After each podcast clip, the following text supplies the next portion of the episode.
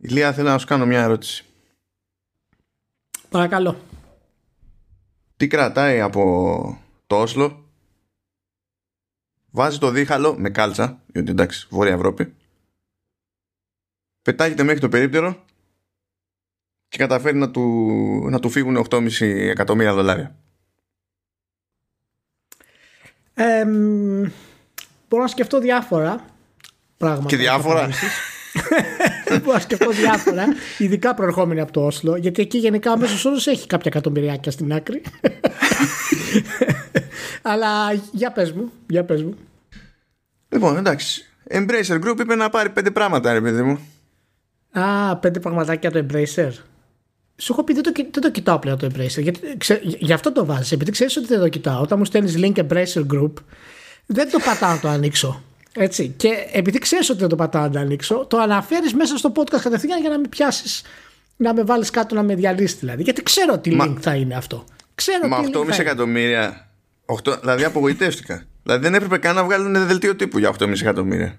Αλλιώς μας έχουν συνηθίσει. Τι είναι αυτά; Εντάξει, μα κάνει, ξέρεις, κάνει ξέρεις, άνοιγμα σε μικρό στούντιο. 10-15 ατόμων. Τι να κάνει το Embracer. Μα έχει τρελαθεί και το Embracer. Σου λέει δεν υπάρχει περίπτωση να κάνουμε κάτι άλλο. Έχουμε, έχουμε φτάσει στο, απο, στο απόλυτο ας πούμε όριο. Άρα πλέον αυτοί που μένουν είναι, ξέρεις, είναι startup game developers.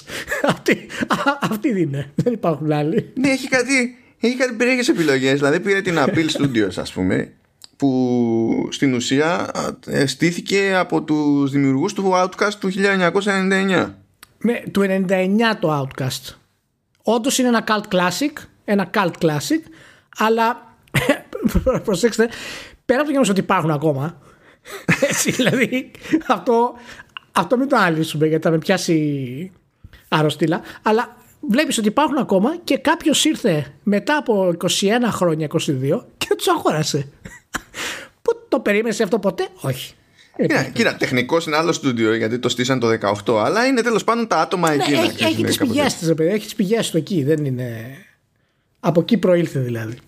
Την Κάικο στη Γερμανία καταλαβαίνω γιατί την, την πήρε, διότι σου λέει ότι αυτοί έχουν δώσει πόνο με ports, ξέρω εγώ, και κάτι τέτοια στο παρελθόν. Οπότε θα τους έχει για να βοηθάνε σε εκδόσεις. Σου λέει, ρε παιδί μου, ότι έχουν ασχοληθεί με το, με το Red Faction Guerrilla Remastered, Legend of K Anniversary, Darksiders War Master, Darksiders 2 ξέρω, Definitive Edition και τέτοια ρε παιδί μου. Και το Re-Reckoning, το Kingdoms of Amalur. Αυτοί αυτό κάνουν. Τους έχουν βάλει για να τράβανε κουπί εκεί πέρα. Λατρεύω ότι την άλλη την ομαδούλα που έχει, πώς, έχει 20 άτομα και είναι, είναι στην κολονία. Δηλαδή αργά ή γρήγορα μπορώ να κάνω και μια επίσκεψη πλειολόγος. Λέγεται Massive Mini Team. Massive Minute. Είναι πάρα πολύ ωραίος τίτλος. Ναι, αυτό. Νομίζω ότι δεν χρειάζεται να πληροφορία. Τώρα εκεί πέρα για τη frame break που λέει είναι ομάδα λέει 2020 και έχει πέντε άτομα. σου είπα, είναι startups. Οι τελευταίες είναι startups. Μπράβο. Πέντε άτομα και λέει, Ναι, λέει will be developing games based on their own IP. Τι, τι να. Ξέρω εγώ. Πέντε άτομα είστε. Ξέρω εγώ. Τι, δεν αντιλαμβάνομαι τι, τι παίζει. Ούτε platforms λένε, ούτε πού θα κάνουν την κυκλοφορία, ούτε τίποτα έτσι. Καταλαβαίνεις. Α, ναι, λέει γενικά για, λέει γενικά για PC και κονσόλες και ο δικό τους IP και highly ναι. replayable co-op experiences. Λες και αυτό τώρα σημαίνει κάτι το ναι. Playable co-op experiences. Αυτό, είναι, αυτό, μου θυμ, αυτό μου θυμίζει το Massive Damage. είναι κάτι πρωτόγνωρο, είναι κάτι εντυπωσιακό. Anyway, ε, δεν, ε, φυσικά δεν ε, πειράζουμε τις εταιρείες αυτές τους developers. Ε, αστευόμαστε για την Embracer στην πραγματικότητα. Γιατί πλέον έχει φτάσει στο σημείο που πραγματικά δεν έχει κανένα νόημα να αναλύσουμε τις κινήσεις της. Γιατί αγοράζει startups πλέον. Δεν έχει, κανένα, δεν έχει καμία σημασία ε, αυτό το πράγμα. Οπότε, όπως το έχουμε ξαναπεί, ή κάποιος είναι ιδιοφυα στο πώς έχει πλανάρει το Embracer Group, ή εδώ και ένα χρόνο απλά δεν ξέρουν τι κάνουν. Δεν έχουν δηλαδή ιδέα, ας πούμε, το πού πάει αυτό το πράγμα. Θα μάθουμε σύντομα. Προς το παρόν πάντως δεν έχουμε μάθει τίποτα ιδιαίτερο. Λοιπόν, να, να, να πω λίγο κάτι. Ναι. Ε, τώρα το τελευταίο διάστημα υποτίθεται ότι παίζουν κάποιες έτσι συζητήσεις για να μπορέσει η Tencent να κρατήσει τα μερίδια της σε δυτικές ομάδες. Πρώτα απ' όλα να κρατήσει τη Riot που την έχει ολόκληρη δική της. Ακόμα και το μερίδιο του 40% που είναι στην Epic και τέτοια. Γιατί λόγω το, της κόντρας που παίζει ρε παιδί μου μεταξύ Κίνας και Αμερικής κτλ. Ε, υποτίθεται ότι εμποδίζονται κάποιες επενδύσεις, ακυρώνονται κάποιες, ε, ενδεχομένως κάποιες προηγούμενες επενδύσεις κτλ. Τώρα εντάξει, μένα μου φαίνεται πολύ off να πάρει, να, απλά να τη στείλουν την Tencent. Αλλά πες ότι τη στέλνουν. Αν λίγες μέρες αργότερα ακούσουμε ότι η Embracer πήρε δάνειο ε, ε, μα... Τώρα εντάξει. εντάξει. λοιπόν, ας προχωρήσουμε. Καταρχάς, γεια σας, καλώς ήρθατε στο Vertical Slice με τις βλακίες που ξεκίνησε ο Μάζο Embracer Group να με εκνευρίσει. Δεν σας είπα καλώς ήρθατε και εύχομαι να είστε όλοι καλά. Λοιπόν, ελπίζω να είστε όλοι καλά. Το φάγαμε το Embracer Group. Μπαμ, μπαμ. Κατευθείαν. Μαζί, όλοι μαζί το φάγαμε. Ε, και τώρα θα προχωρήσουμε στα υπόλοιπα. ναι, τώρα το κάνουμε χειρότερο πριν το κάνουμε καλύτερο. Έτσι πάει ναι, γενικά ναι, η ζωή. Έτσι, ε, έτσι πάει, έτσι πάει. Πρώτα ξεκινάς, είναι σιγά σιγά μπαίνει μέσα. Γενικά αυτή την εβδομάδα διάφορες μεριές είχαν φαϊνές ιδέες. Και ήθελα να το σημειώσουμε, ρε παιδί μου, αυτό, να ασχοληθούμε λίγο. Υπάρχουν κάποιες φαϊνές ιδέες που απλά πετάχτηκαν, ρε παιδί μου. Είναι ευσεβεί πόθη. Έτσι, δεν, δεν οδηγούν σε κάτι. Υπάρχουν άλλες ιδέες που τέλος πάντων υποτίθεται ότι πάνε πακέτα και με μια κάποια προσπάθεια. Θέλω λοιπόν να φανταστούμε κάτι που φαντάστηκε μόνος του εκεί ο Κοϊνούμα. Ο Κοϊνούμα της Koei Tecmo, αυτός που κάνει τα κουμάντα με τα παιχνίδια Μούσο, Παύλα, Warriors, όπως ναι. βολεύει το καθένας έδωσε, έδωσε εκεί πέρα μια συνέντευξη και ο δημοσιογράφος του πέταξε ρε παιδί μου σαν ιδέα ότι ξέρω εγώ κάνετε διάφορα, διάφορες συνεργασίες με IP από άλλες εταιρείες και τέτοια. Έχετε δουλέψει με Nintendo, έχετε δουλέψει με Bandai έχετε κάνει ξέρω εγώ τι έχετε κάνει μια, ε, ένα κόμπο που ίσως να βόλευε ρε παιδί μου ε, θα ήταν λέει με τη σειρά Yakuza. Τώρα δεν ξέρω πως θα μπλέκαμε με στρατιές ολόκληρες στο Καμουροτσό έτσι όπως λειτουργεί ένας τίτλος μουσο όλα είναι δυνατά στο καμουρότσο. Δεν ξέρω αν το κάνει. Δηλαδή, ανοίγεις μια, ανοίγεις μια πόρτα και μετά έχει από κάτω τελείως διαφορετικό κόσμο. Ναι. Και τέλος πάντων λέει ο Κοϊνούμα, λέει ξέρω εγώ, okay, δεν ξέρω για αυτό, αλλά εγώ θα προτιμούσα να πειραματιστούμε με κάτι άλλο. Λέει. Θα ήθελα να κάνουμε ένα τίτλο Warriors στον κόσμο του Μάριο.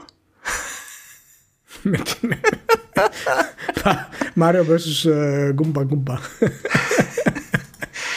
Είναι, ε, είναι εφικτό να το φανταστούμε αυτό σαν φάση. Δηλαδή, εγώ δεν καταλαβαίνω τι εννοεί. Ενώ σε Zelda, εντάξει. Το Zelda πάντα υποτίθεται είχε το concept του εξερευνού ένα κόσμο. Θα μου πεις και στο Μάριο, κατά μία έννοια, δεν παίζει μια εξερεύνηση ενός κόσμου. Δεν έχεις το Mushroom Kingdom και υπονοείται μία απλά και δεν συμμαζεύεται. Πώς υπάρχει τρόπος να μην είναι γελίο αυτό όμως, δεν ξέρω. Ε, εάν το περιλάβει η Nintendo η ίδια, εγώ δεν κάνω κανένα σχόλιο. Κρατάω, κρατάω πισινή. Λοιπόν, δεν έχω κανένα σχόλιο. Λοιπόν, οπότε περιμένουμε να δούμε αν θα γίνει αυτό ποτέ κάτι τέτοιο. Γιατί αν το κάνει αυτό η Nintendo και βρει έναν τρόπο όπου παίζει από το δίχρονο μέχρι τον 50χρονο, καταλαβαίνεις μετά ότι θα κόψουμε podcast, θα κόψουμε τα πάντα. Gaming θα τα κόψω όλα. Οπότε, λοιπόν, ας κρατήσουμε μια πισινή. Ας κρατήσουμε μια πισινή. Ήδη το Harold Warriors, ειδικά το δεύτερο είναι το πιο επιτυχημένο παιχνίδι ναι. μουσο ever, έτσι, ήδη. Ναι, ναι. Γι' αυτό σου λέω, κράτα, κράτα πισίνη, κράτα, γιατί κράτα πισίνη. Ε, να πω, ε, πριν προχωρήσουμε, για να το ακούσουν και οι φίλοι, ότι έχω σταματήσει το Mass Effect Legendary Edition για να κάνω το podcast. Να το σημειώσω αυτό το πράγμα έτσι για να το καταλάβουν όλοι όσοι μας ακούνε. Αφού τελείωσα τον Air Replicant με τα τρία βασικά του τέλη γιατί θα το γράψω αυτό review την άλλη εβδομάδα ξεκίνησα το Legendary Edition. Το σταμάτησα για χάρη του podcast για χάρη του κοινού μας για να μπορέσω να κάνουμε τις αναλύσεις που έχουμε να κάνουμε. Και μέχρι στιγμής ο Μάνος με έχει χτυπήσει. Με Embracer Group και, και Koei Tecmo Dynasty Warriors Mario Crossover. Απλά το λέω για να ενημερώσω έτσι τη συμπεριφορά στην οποία ε, αντιμετωπίζω από το Μάνο Μπέζο. Προχωρά, φίλο μου, Μάνο. Κοίτα, κάπως πρέπει να φτιάξω κι εγώ όρεξη και κλίμα, γιατί με αυτά και με αυτά με τα πέρα δόθε στο, στο Τζάνιο έχω μείνει πίσω στον Ιερ, έχω μείνει πίσω στο, στο, στο Valhalla Και υποτίθεται, υποτίθεται ότι. Μίλες, ε, ναι, τελείωσε, τελείωσε. Ναι, υποτίθεται έτσι ότι θα κάνω μια απόπειρα για το remaster του Shin Megami Tensei 3. OK, okay. ναι. μια χαρά. Μια χαρά. Ναι. Ε, επίσης, όταν μιλάς για το Valhalla, σε παρακαλώ μην χρησιμοποιείς λέξη έχω μείνει πίσω. Okay. Φράσεις τέτοιες. Γιατί είναι, είναι λίγο είναι ντροπιαστικές λίγο. OK. Okay. δηλαδή, μη λες, έχω μείνει πίσω στο Valhalla. Έτσι λες και είναι. Σου διέφυγε κάτι, ας πούμε, και πρέπει να επιστρέψεις οπωσδήποτε μετά, μετά από 700 ώρες. Λοιπόν, εντάξει, ας προχωρήσουμε στο, στο θέμα. Δεν ξέρω αν ενημερώθηκες, αλλά εκεί που έλεγα στο, στο, στο κείμενο που είχα γράψει ότι το χειρότερο mini game είναι αυτό που στοιβάζεις τις πέτρες ε, και δεν είναι απλά conceptual μάπα, είναι και για το control scheme που είναι λογικό για το παιχνίδι είναι, είναι αυτοκτονικό. Δηλαδή είναι ναι. ό,τι χειρότερο, ό,τι χειρότερο. Φυσικά βγαίνει το expansion και έχει και άλλα τέτοια. Ναι. Πέταξα τη σκούφια μου. Λέω, OK, okay, μπράβο, παιδιά. Μπράβο. Δεν είχε κάπου ένα κομμάτι εκεί με, τις, με τα mini games με τις πέτρες. Κάπου εκεί στον editor που να είναι στη δική τους κατηγορία και να κάνει select all delete. Δεν γινόταν αυτό πριν βγει το expansion. Τόσο δύσκολο ήταν, ξέρω εγώ. Θα έκανε break το παιχνίδι έτσι και τα κόβανε αυτά τα πράγματα. Να σου πω, ναι, να σου πω τώρα όμως, δεν είναι φυσιολογικό τώρα να κάτσει να κάνεις αυτό το πράγμα. Πρέπει να πεις το επίπεδο ψυχαναγκασμού που σε πιάνει με το Assassin's Creed για να κάνει να κάνεις games με πέτρες που στηβάζονται μετά από 20 χρόνια στο, στο gaming, ας πούμε. ε, στο δημοσιογράφος. Δηλαδή πρέπει να έχουμε και ένα όριο αυτογνωσίας για το τι μας ελκύουν σε αυτά τα παιχνίδια. Δηλαδή δεν είναι δυνατόν δηλαδή αυτό το πράγμα που μου λες. Δεν είναι δυνατόν. Έχεις έχεις δίκιο, το ξέρω. Το ξέρω. ωραία, ωραία. Ε, ε, ε, επανερχόμαστε στην κανονική ροή. Πάμε σε άλλη, άλλη φαεινή ιδέα. Ναι. Ε, έβγαλε εκεί κάτι οικονομικά αποτελέσματα η Sega. Καλά πάνε τα παιδιά. Στα games, έτσι. Γιατί arcade για food όλα, ξέρω εγώ και κάτι τέτοια. Καταλαβαίνετε. Εντάξει, και πολλοί, και πολλοί έχουν κρατήσει το arcade. OK, okay, εντάξει. Ε, δεν είχαν και την τελευταία περίοδο κάποια μεγάλη κυκλοφορία από ό,τι τη βγάλανε, αλλά και πάλι τα βγάλανε, τη βγάλανε καλά. Okay. Έγινε ναι. ξανά, ξανά, έγινε ε, chief, υπερ chief ο, ο πορτοκαλής άνθρωπος εκεί. Ο... Πάω να πω Τετσούγια Νομούρα και είναι, είναι κρίμα, είναι προσβολή. Ο Ναγκός θέλω να πω, το σχήρο Ναγκώση. Αυτός είναι ο πορτοκαλής ο κάτι, κάτι λέει αυτό, κάτι λέει αυτό υποσυνείδητα, το ξέρεις. κάτι λέει, δεν ξέρω τι, αλλά κάτι λέει. Ε, έγινε εκεί Chief Creative Director. Θα σας πάει όλου αίμα. Απλά το λέω έτσι για την ιστορία. Ξαναυπήρξε νομίζω περίπου Creative Director και τον είχαν κατεβάσει και τώρα τον ξαναβάλανε. Ναι. ναι. Ε, έχει, έχει πει ήδη κάτι ωραία ότι πλέον τα, το mainline series το Yakuza θα μείνει και θα είναι turn based και το judgment θα είναι πιο, πιο action λέω ρε, ρε Ναγκώση μιλάμε δηλαδή εκτός από πορτοκαλί και καλά δηλαδή είσαι, είσαι ηλίθιος αλλά με την καλή την έννοια Δέχομαι. Ε, δέχομαι.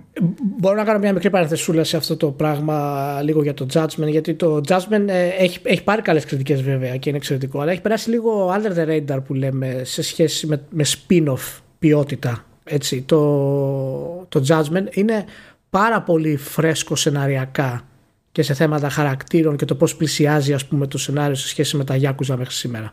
Και ακόμα και το Like a Dragon ας πούμε που χτίζει, χτίζει, χτίζει αλλά μετά από 25-30 ώρες αρχίζει και ξεφουσκώνει ε, ο όλος του κόσμος.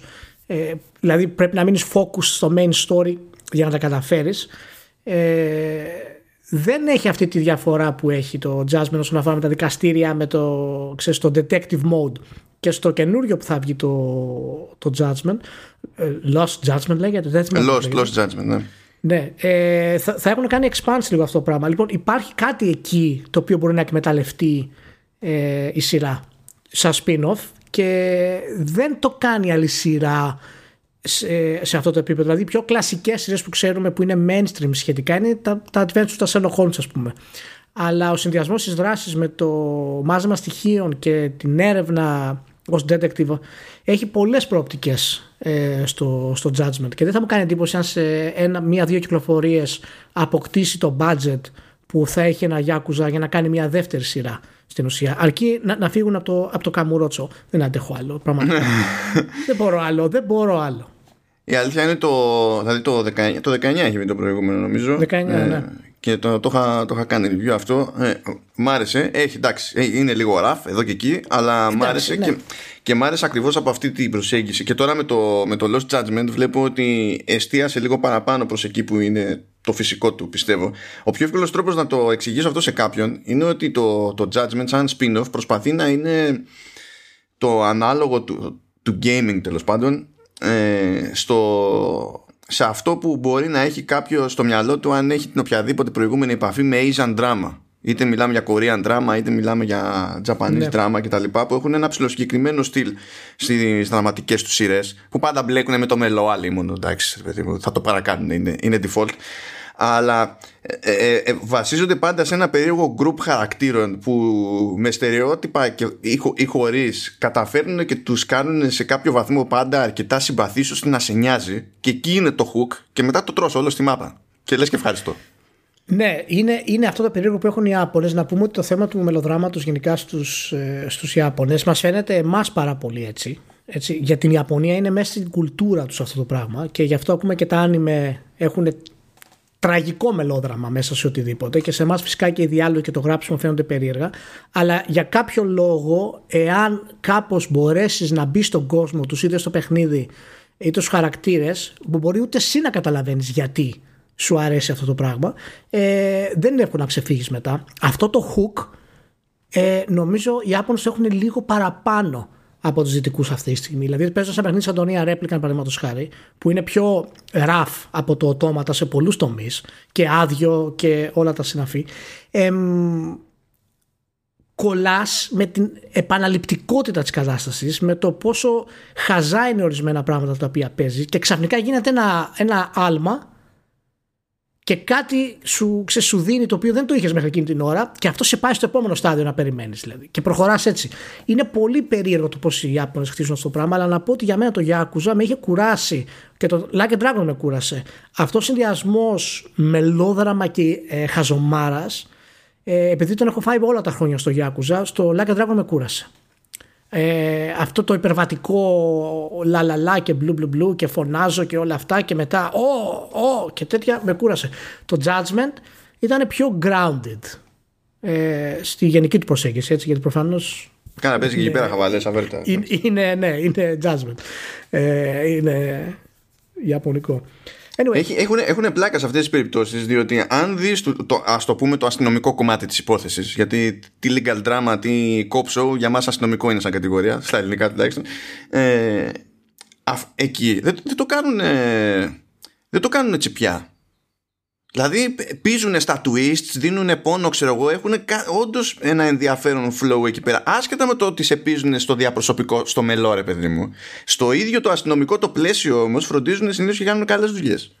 Είναι αυτή η φοβερή λεπτομέρεια των Ιαπώνων που δεν την έχουμε εμείς σε αυτό το επίπεδο στη, στη Δύση. Δηλαδή, ένα κομμάτι το οποίο σε ένα δυτικό τίτλο θα ήταν mini game, απλά, σε, σε έναν Ιαπωνικό τίτλο με κάποιο σχετικό budget, το επεκτείνουν τρελά.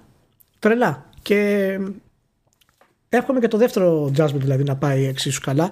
Φαντάζομαι ότι θα πάει καλύτερα γιατί και το Like a Dragon ήταν ε, επιτυχία.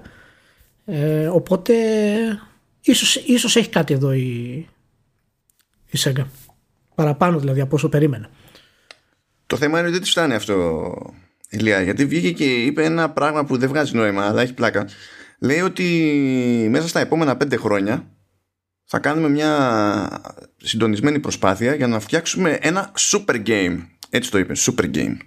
Α, πριν μπούμε σε αυτό, να κλείσω με το άλλο και να πω ότι ακόμα και το Persona Strikers, το οποίο είναι το τρελό spin-off στην πραγματικότητα, αλλά επειδή συνεχίζει με έναν τρόπο επεκτείνει το βασικό story, έχει κάτι εξτρά τέλος πάντων, όχι ότι απλώς το επεκτείνει, έχει κάτι εξτρά από το κανονικό Persona 5 Royal, ε, έφτασε σχεδόν τα 2 εκατομμύρια σε πωλήσεις. Είναι πολύ υψηλό το νούμερο αυτό για spin-off persona, παιδιά. Και το Persona 5 έχει φτάσει σε 6 εκατομμύρια που είναι και αυτό τεράστιο νούμερο. Βασικά μέχρι πρώτη ενός 2 εκατομμύρια θα ήταν τεράστιο νούμερο για οποιοδήποτε persona. Ε, ναι, ναι. ακριβώς. Αυτό το jump που έγινε από το Persona 4 σιγά σιγά και έκανε το μεγάλο του άλμα στο 5 έβαλε τη σειρά πλέον ε, πάρα πολύ μπροστά. Ε, και εύχομαι να μεγαλώσει ακόμα και χειρότερα. Και χειρότερα, και περισσότερο. ναι, ε, πάμε λοιπόν για την φοβερή δήλωση, Μάνο. Ναι, super game λοιπόν. Τι, τι εννοεί ο ποιητής super game; Λοιπόν, μου αρέσει που προσπάθησαν και καλά να το εξηγήσουν χωρίς να καταλάβουμε τι είναι και από ποιον είναι. Βέβαια, στην πορεία καταλάβαμε ότι είναι FPS από την Creative Assembly Πολλά, okay. πολλές οι σκέψεις, πολλά layers σε αυτή την πρόταση, αλλά OK. Okay. αλλά ο στόχος του Super Game, δηλαδή μάλλον χαρακτηρισμός, έχει να κάνει με το οικονομικό της υπόθεσης και από την άποψη του μαρκεταρίσματος. Γιατί σου λένε ότι ξέρουμε ότι δεν θα ξεκινήσουμε εύκολα με κερδοφορία κτλ. Οπότε θεωρούμε ότι έχουμε πέντε χρόνια μπροστά μας για να το στήσουμε αυτό, να το κάνουμε να περπατήσει και ότι θέλουμε ε, αυτό να καταλήξει να μας βγάλει 900 εκατομμύρια όχι 900 εκατομμύρια σε ένα χρόνο.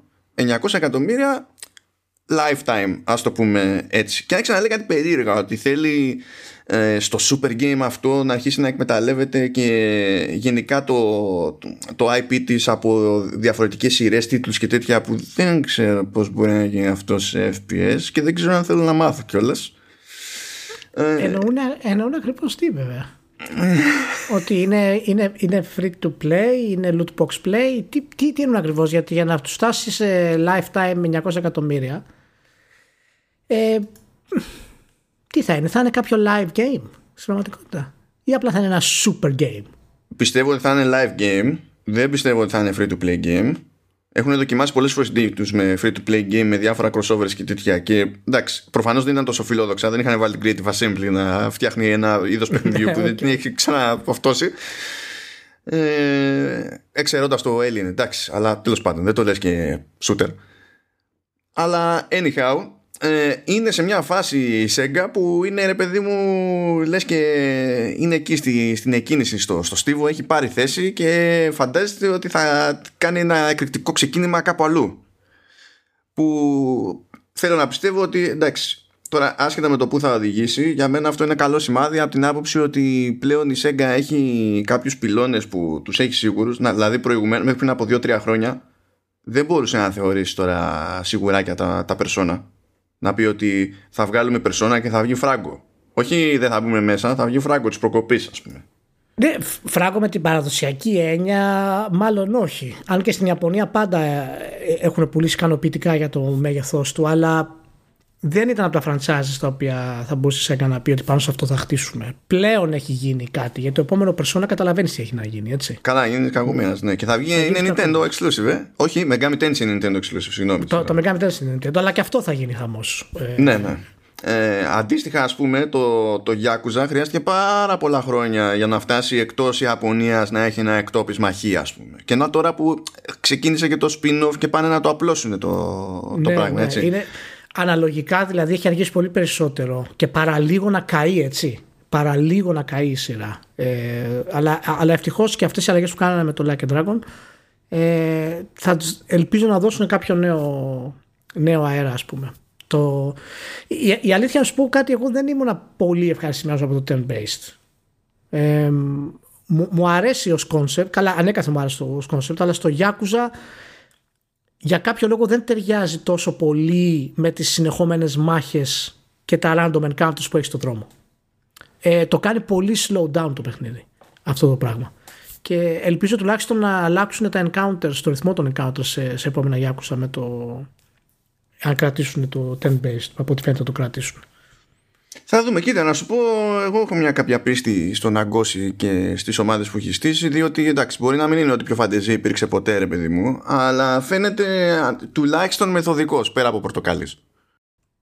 Ναι, το μόνο που με απασχολεί ένα λίγο στο, στον Αγκώση είναι η ηλικία του.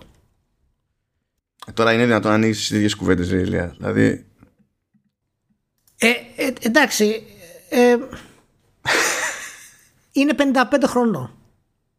Okay, δηλαδή η αλήθεια είναι ότι ε, για creative director 55 χρονών Τέλος πάντων, έχει, έχει, μια, έχει μια άλλη άποψη για τα πράγματα. Τέλος πάντων, άστο, αυτό είναι πολύ. Θα το δούμε. Θα το δούμε. Απλά το πετάω λίγο στο, στο τραπέζι. Ε, Πάντως, να θυμηθούμε ότι δεν πάνε πολλά χρόνια από τότε που λέγαμε ότι η Sega υπάρχει κυρίως επειδή έχει το, τα Total War και τα Football Manager που ό,τι και αν είναι τα παιχνίδια αυτά θα βγάλουν το φραγκάκι τους, είναι σιγουράκια. Έχουν μια, ένα συγκεκριμένο πυρήνα ας πούμε, του κοινού που είναι εκεί. Και δεν πάει πουθενά, ξέρω εγώ. Ναι, Έτσι. Ναι, ναι. Αλλά ακόμη και το Total War έχει ανοίξει από την άποψη ότι όχι, δεν, δεν έχει φέρει κάποια συγκλονιστική εξέλιξη τώρα στην, στην όλη φάση. Ούτε σε remaster δεν μπορούν να αισιώσουν τα πράγματα. Τα κάνουν χειρότερα σε remaster. Αλλά. Να το συζητήσουμε αυτό. Remaster τίτλου στρατηγικής δεν, δεν υπάρχει. αυτό το πράγμα. Που εκεί πέρα το έκανε, το έκανε η Ασπίρ. Και... Ναι, ο... απλά ποια είναι η εμπορική λογική πίσω από αυτό; Κάνεις remaster ένα τίτλο ο οποίος έχει ξεπεραστεί από επόμενους τίτλους που έχεις βγάλει ανέκαθεν; Δηλαδή είναι, είναι πολύ περίεργο αυτό το πράγμα. Γέλα, μου είχε εκεί που μετά από. Σε, από εκεί που παίζαμε Sea of Thieves με τον Παπα-Κωνσταντίνο, που μου πέταξε εκεί πέρα ένα, ένα link για το remaster του, του Rome. Μου πήρε λίγο να το δω γιατί είναι και μισάρο, αλλά το είδα. Εντάξει, γέλαγα, απίστευτα. Είναι απίστευτο. Είναι απίστευτο. Δεν υπάρχει AI καθόλου στο παιχνίδι. Ήταν όλα τόσο broken. Είναι, είναι broken ολοκληρωτικά. ε, να πούμε ότι ναι, στα νέα αυτά για το Super Game, να πούμε ότι η Sega ετοιμάζεται γιατί ξέρεις, πλέον πάει καλά. Ε, ετοιμάζεται και remakes. Τώρα τα λέμε όλα. Remasters, remakes, reboots, οτιδήποτε. Για Crazy Taxi, για Jet Set Radio, Space Channel 5, Res, Virtua Fighter, Alter Beast, Streets of Rage κτλ. Λοιπόν, ε, μία μικρούλα παρένθεση σε αυτό το πράγμα. Αυτά τα παιχνίδια έχουν νόημα να γίνουν πιστεύεις ε, remaster; Πα, παραδείγματος χάρη το Virtua Fighter πόσο remaster μπορεί να γίνει ε, στη σημερινή εποχή; Ποιο remaster, Ελία, καινούργιο Virtua Fighter θέλουμε. Τι remaster και ιδέες; Σα ασχολείται; θα, πει, θα πει είναι remaster Virtua Fighter και θα πάνε μούτζα. Τι λες τώρα, θα τους τους κάνουν έξω. Δηλαδή, πόσο, μπορείς να το κάνεις remaster μέχρι το σημείο που πάει να γίνει remake. Αλλά πόσο remake θα το κάνεις μέχρι να μην είναι καθόλου το ίδιο πλέον; Μα δεν έχει νόημα για fighter. δεν έχει κανένα νόημα. Δεν έχει νόημα. Μπορείς να βγάλεις ένα καινούριο. Είναι, είναι περίπου και αυτό πιστεύω για τα strategy, ας πούμε, ε, για αυτό το πράγμα. Δηλαδή, ε, δεν έχει νόημα. Ενώ πάρει σαν το Alter Beast, παραδείγματος χάρη, σαν το Crazy Taxi, μπορείς να τα επεκτείνεις λίγο παραπάνω με διάφορους τρόπους. Ε, ίσως, ε, ίσως έχουν νόημα. Ακόμα και το Rez έχει περισσότερο νόημα και αυτό για ποιο ναι, λόγο. Επειδή ναι. το extra, ένα επίπεδο έξτρα που φτιάξανε στο Rez Infinite είχε, ήταν όντως άλμα, ξέρω εγώ. Είχε διαφορά και έκανε μπαμ. Δηλαδή, αν πατήσουν σε αυτό και που είναι φτιάχνουμε ξέρω εγώ, καινούριο ρεζ ή αλλάζουμε τα φώτα στο παλιό, και, οπότε είναι και δεν είναι remaster, είναι κάτι άλλο, ε, ίσως να έχει ένα νόημα εκεί, ας πούμε. Πάντως δεν πρέπει να υπάρχει καλύτερη εταιρεία αυτή τη στιγμή στον κόσμο που να μπορεί να εκμεταλλευτεί με τον πιο καλό τρόπο ε, τα IP της. Γιατί τα IP της Sega είναι το 80% είναι κλασική τίτλη. Τα έχει όλα έτοιμα στην άκρη. Καμία άλλη εταιρεία δεν έχει αυτό το background της Sega. Οπότε, αν είναι μια στρατηγική της Sega να πει ότι εμείς θα ποντάρουμε στην νοσταλγία που έχει να κάνει και στο όνομα αυτών των τίτλων για να τους κάνουμε remaster, remakes και όλα τα συναφή, ε, δεν θα μου φανεί περίεργο. Είναι μια στρατηγική πολύ καλή δηλαδή γιατί όλοι οι τίτλοι της Sega έχουν βαρύτητα με κάποιο τρόπο. Οι περισσότεροι έχει, και ένα, δηλαδή έχει πολλά IP που μπορεί να, να αναβιώσει και σε κάποιες περιπτώσεις το κάνει. Δηλαδή έχει δώσει σε κάτι Πολωνούς και κάνουν τα remaster του Panzer Dragoon ξέρω εγώ έτσι. Σιγά σιγά τα χτίζει κάτι τέτοια. Δεν είναι ότι τα κάνει όλα μόνη της έτσι. Αλλά τώρα να είμαστε τόσα χρόνια με VR εκεί έξω και να μην έχουμε κάνει κονέ ας πούμε για House of the Dead δηλαδή είναι τόσο προφανής η επιλογή αυτή. Που είναι ναι, κουφό να μην την έχει κάνει είναι ένα από τα παιχνίδια που πραγματικά θα ήταν εξαιρετικό ως ε, remake και ως remaster ναι, ας το κάνει ό,τι θέλει, να κάνει καινούριο. Α είναι σαχλό όπως τα παλιά, αλλά μου φαίνεται επιχειρηματικά κουφό να ε, είσαι, δηλαδή να έχουμε τόσα χρόνια VR και να μην πεις εσείς, ξέρω εγώ, χάσω την τέτοιμο, να κάνουμε ένα. Αυτό για, για την ιστορία. Ναι, α, επίσης ε, βάζω όριο στο πόσες φορές θα λέω στο podcast και τα συναφή. Το έχω πει ήδη δύο φορές, απαγορεύεται παραπάνω. Έτσι και το πω παραπάνω από δύο φορές σε κάθε podcast, ε, μπορούμε να μιλάμε για το Embracer Group 20 λεπτά στο επόμενο. Δηλαδή αυτό σε ενοχλεί σε, και καλά ως επανάληψη που είναι too much, Ναι, δεν θέλω να λέω συνέχεια και τα συνάφη. Είχα ξεκινήσει κάποιες φορές, έλεγα πέντε φορές και τα συνάφη. Δεν είναι δυνατόν να λέω και τα συνάφη. Με τη συγκεκριμένη φορές. φράση όμως ή γενικά με την επανάληψη, ξέρω εγώ; Και με την επανάληψη, αλλά αυτή είναι η φράση που επαναλαμβάνω πάρα πολύ. Ε, και πρέπει να την, να την κόψω. Δεν είναι φυσιολογικό το να λέω συνέχεια και τα συνάφη. Τι, τι έχω, Αλτσχάιμερ έχω. Λοιπόν, επειδή, επειδή εγώ μοντάρω συνέχεια, έτσι, απλά θέλω να σου πω ότι αυτό που λες συνέχεια είναι το παραδείγματος χάρη. Και το καλύτερο όλων είναι όταν λες παραδείγματος χάρη, μπλα μπλα παραδείγματος χάρη, και είναι μέσα στην ίδια πρόταση. Έτσι, στην ίδια μπράβο, πρόταση. Μπράβο, μπράβο, μπράβο. και, αυτό, και αυτό είναι ένα από τα προβλήματα. Αλλά παραδείγματος χάρη, δεν μπορώ να το κόψω. Εύκολα αυτό. Λοιπόν, για πάμε. Λοιπόν, η Sega ζωάρα, εντάξει, είπαμε εκεί super game. Ε, πάμε σε μια άλλη μεγάλη δήλωση που δεν σημαίνει τίποτα, αλλά είναι από τις δηλώσεις που λες, παιδιά τα σκέφτεστε αυτά να τα λέτε. Δηλαδή ήταν σε μια συνέντευξη άλλη ρε παιδί μου έτσι, μια γενικότητα. Ήταν εκεί για το, για το Xbox. τι, γιατί πετάγεσαι; Γιατί κύριε Ντέκερ κάτσε τώρα γιατί να δω, και το, να δω και το μικρό μην μου λένε μετά ότι είναι η κυρία Ντέκερ και δεν πήρα χαμπάρι Τέλος πάντων, είμαι και, είμαι και γκαβός Μέσα στο, ναι, είναι Μπεν. Άρα, μάλλον το πέτυχα. Λοιπόν, είναι λέει ο Ben Decker του, του, που είναι Head of Gaming Services Marketing. Μπράβο, εντάξει. Κατα, καταλάβαμε. Θες να σπρώξεις το Xbox μα και τα λοιπά. Γιατί βγαίνεις και λες ότι ετοιμάζουμε και ένα παιχνίδι, ένα AAA, ξέρω εγώ τέτοιο. That will blow your mind. Μη μιλάτε. Μη μιλάτε. Ο ένας βγαίνει και λέει για, για Mario και Dynasty Warriors. Ο άλλος λέει θα φτιάξουμε ένα super game. Πετάγει το άλλος και λέει φτιάχνουμε ένα άλλο που δεν το ξέρετε. It will blow your mind. Why? Why? Έτσι μάλλον Ρε Σιμάνο, η Microsoft χρειάζεται λίγο τέτοιο hype. Μόνο η Sony το έχει αυτό. Άσου και αυτούς να πούνε κάτι. Κάποιον θα τους πετύχει. Η Microsoft πρέπει να βγάλει το παιχνίδι που θα είναι mind blowing για να έχεις να την πιστεύει άνθρωπος. Δεν είναι να πετάγεται ένα το, το marketing και να λέει αυτή την παπάντζα. Δηλαδή, τι εβδομάδα είναι αυτή; Δεν ξέρω τι τους έχει πιάσει όλους. Ήταν, ήταν free for all, ξέρω εγώ. Μου έκανε φοβερή εντύπωση αυτό το πράγμα. Έχει ανάψει, ε, έχει ανάψει το φετίλι τη 3 τώρα. Καταλαβαίνεις. Και αρχίζει και πηγαίνει. Οπότε συνέχεια θα ακούσουμε, θα ακούσουμε κι άλλα μέχρι να, να δούμε την πραγματικότητα. Μιας, ε, μια, μιας και, α, αν θες να πεις κάτι γιατί έχουμε και άλλα πράγματα να πούμε για Xbox αλλά εκείνα είναι πιο σοβαρά δεν είναι τώρα γαϊδίες σαν αυτή την ατάκα για, για Xbox έλεγα να συνεχίσω να λέω αλλά πες πρώτα εσύ φτάσ' το εκεί δηλαδή αφού δεν έχουμε κάτι άλλο ε, λοιπόν έχω ένα εμβόλυμο έτσι για την ιστορία θυμάστε που λέγαμε την προηγούμενη φορά για Epic Games και Apple και τη δίκη και τα λοιπά λοιπόν Τελείως στοιχεία, τελείως στοιχεία. Ε, η Roblox, η Microsoft, η Nintendo, η Sony και τα λοιπά. Κατέθεσαν αιτήματα στην έδρα για, για την απόκρυψη εγγράφων που διέρευσαν που αυτά σχολιάζαμε την προηγούμενη φορά γιατί σου λέει not so fun, όλα αυτά είναι confidential κτλ. Να πούμε ότι κάποια που διέρευσαν δεν ήταν γραφτό να διαρρεύσουν. Κάποια θα μπαίνανε δηλαδή στη, στο, στη δικογραφία κανονικά και θα φαινόταν θα ήταν δημόσια έγγραφα κτλ. Κάποια άλλα απλά μπήκαν στο λάθος folder στο cloud και ήταν public και έγιναν ρόμπες. και σκάσανε βροχή τα αιτήματα και τα λοιπά για διάφορες αποκρύψεις και από την Apple και την Apple και διάφορα και η δικαστής εκεί πέρα ε, κάθισε και απαντούσε στα σοβαρά και έλεγε ότι κοιτάξτε να δείτε, αυτό που ζητάτε εδώ, ξέρω εγώ, ήδη έχει βγει προς τα έξω. Να το βγάλω δεν έχει κανένα νόημα πλέον. Πάει. Πέταξε το πουλάκι. Για κάποια άλλα είπε ναι, OK. Okay. Για κάποια άλλα που εκεί πέρα μου άρεσε πάρα πολύ, λέει ότι παιδιά, αυτά εσείς μπορείτε να τα θεωρείτε ε, confidential, αλλά ε, είναι πράγματα που έχετε πει ότι θα συζητηθούν στη, στη δίκη είναι πράγματα που είναι προφανή σε κάποιον που παίζει το παιχνίδι. Είναι θέματα gameplay. Άκου τι είπε. Είναι θέματα gameplay. Είναι δικαστής, ε. Ε, οπότε το να κρύψουμε το, ε, το έγγραφο, να το, να το μπλοκάρουμε, δεν σημαίνει τίποτα. Έτσι κι αλλιώς το αναγκασμένοι να τα συζητήσετε αυτά, γιατί εσείς έχετε πει ότι θα τα συζητήσετε. Οπότε τα φλακ. και λέω, τι ζωάρας, τι ζωάρας σε αυτή τη δίκη, τι τέλεια περνάμε.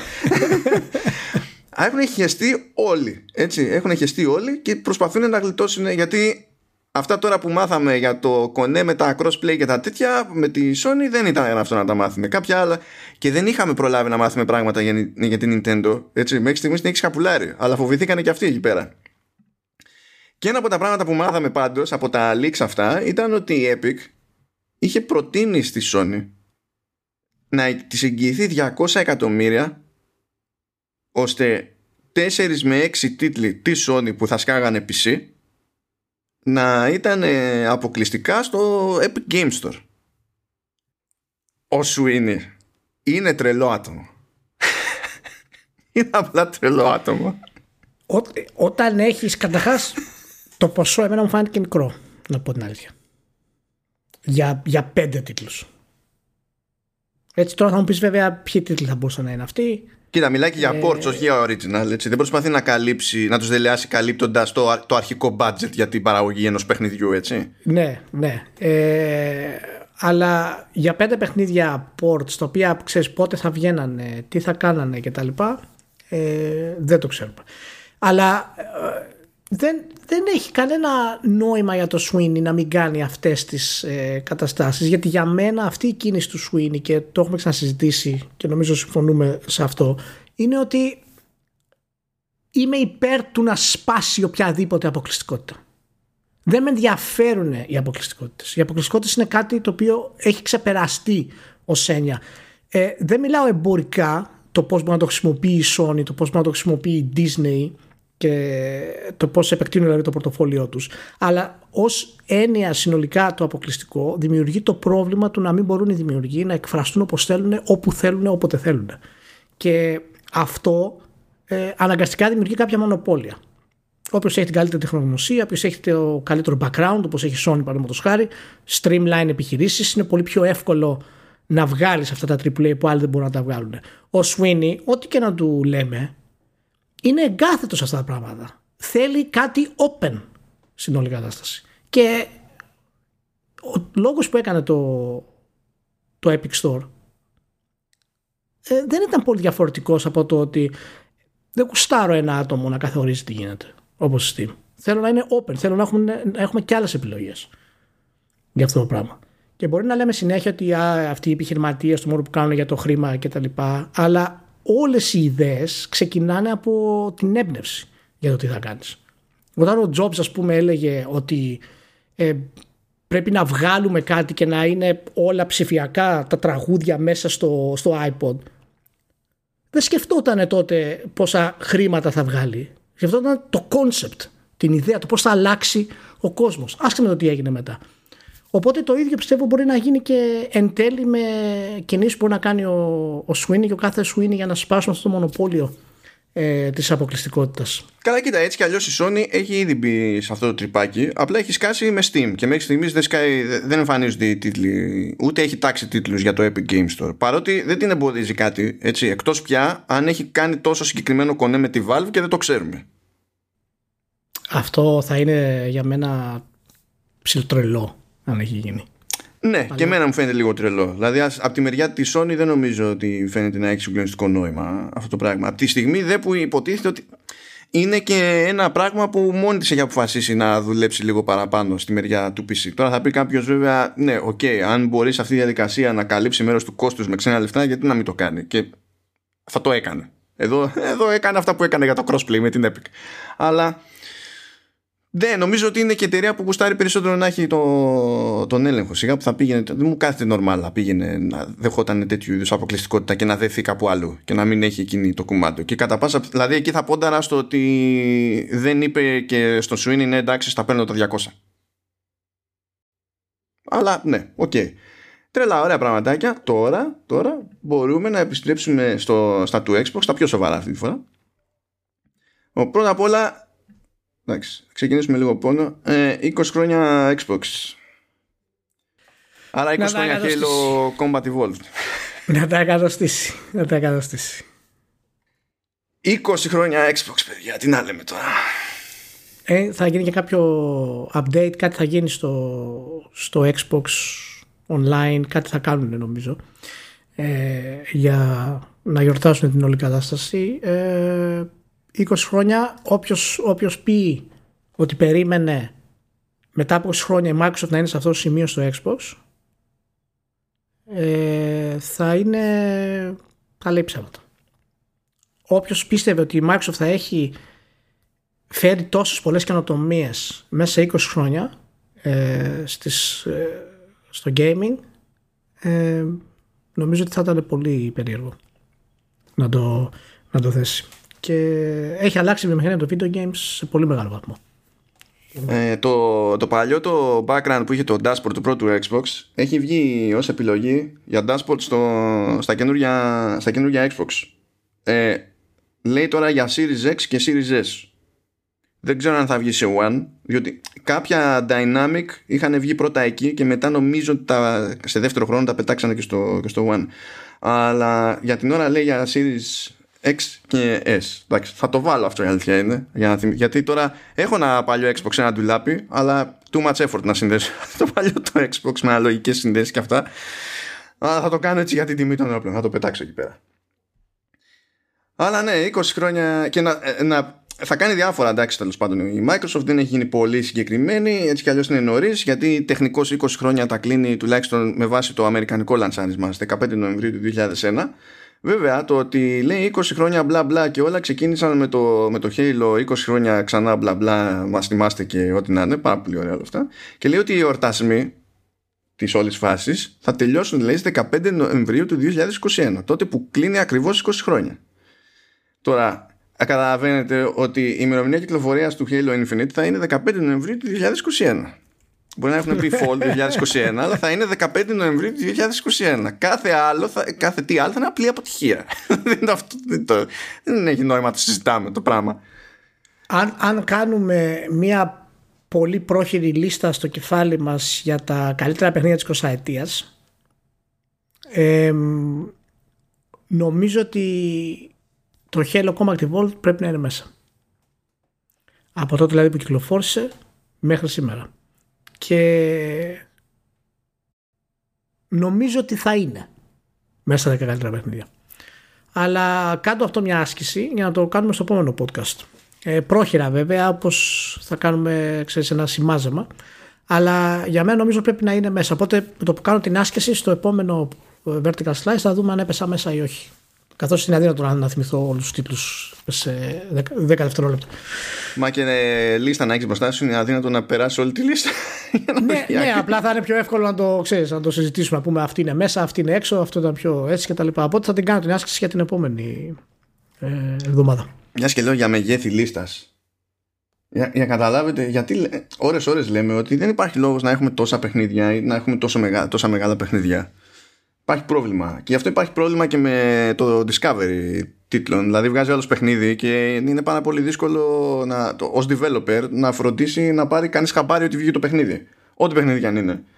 Ναι. Ε, το Μάρτιο στο Switch κυκλοφόρησαν 171 παιχνίδια. Για να πεις καλύπτω το τι συμβαίνει στο, Witch, στο Switch στα σοβαρά σε ένα ποσοστό της προκοπής πρέπει να είσαι το Κινέζικο Κομμουνιστικό Κόμμα.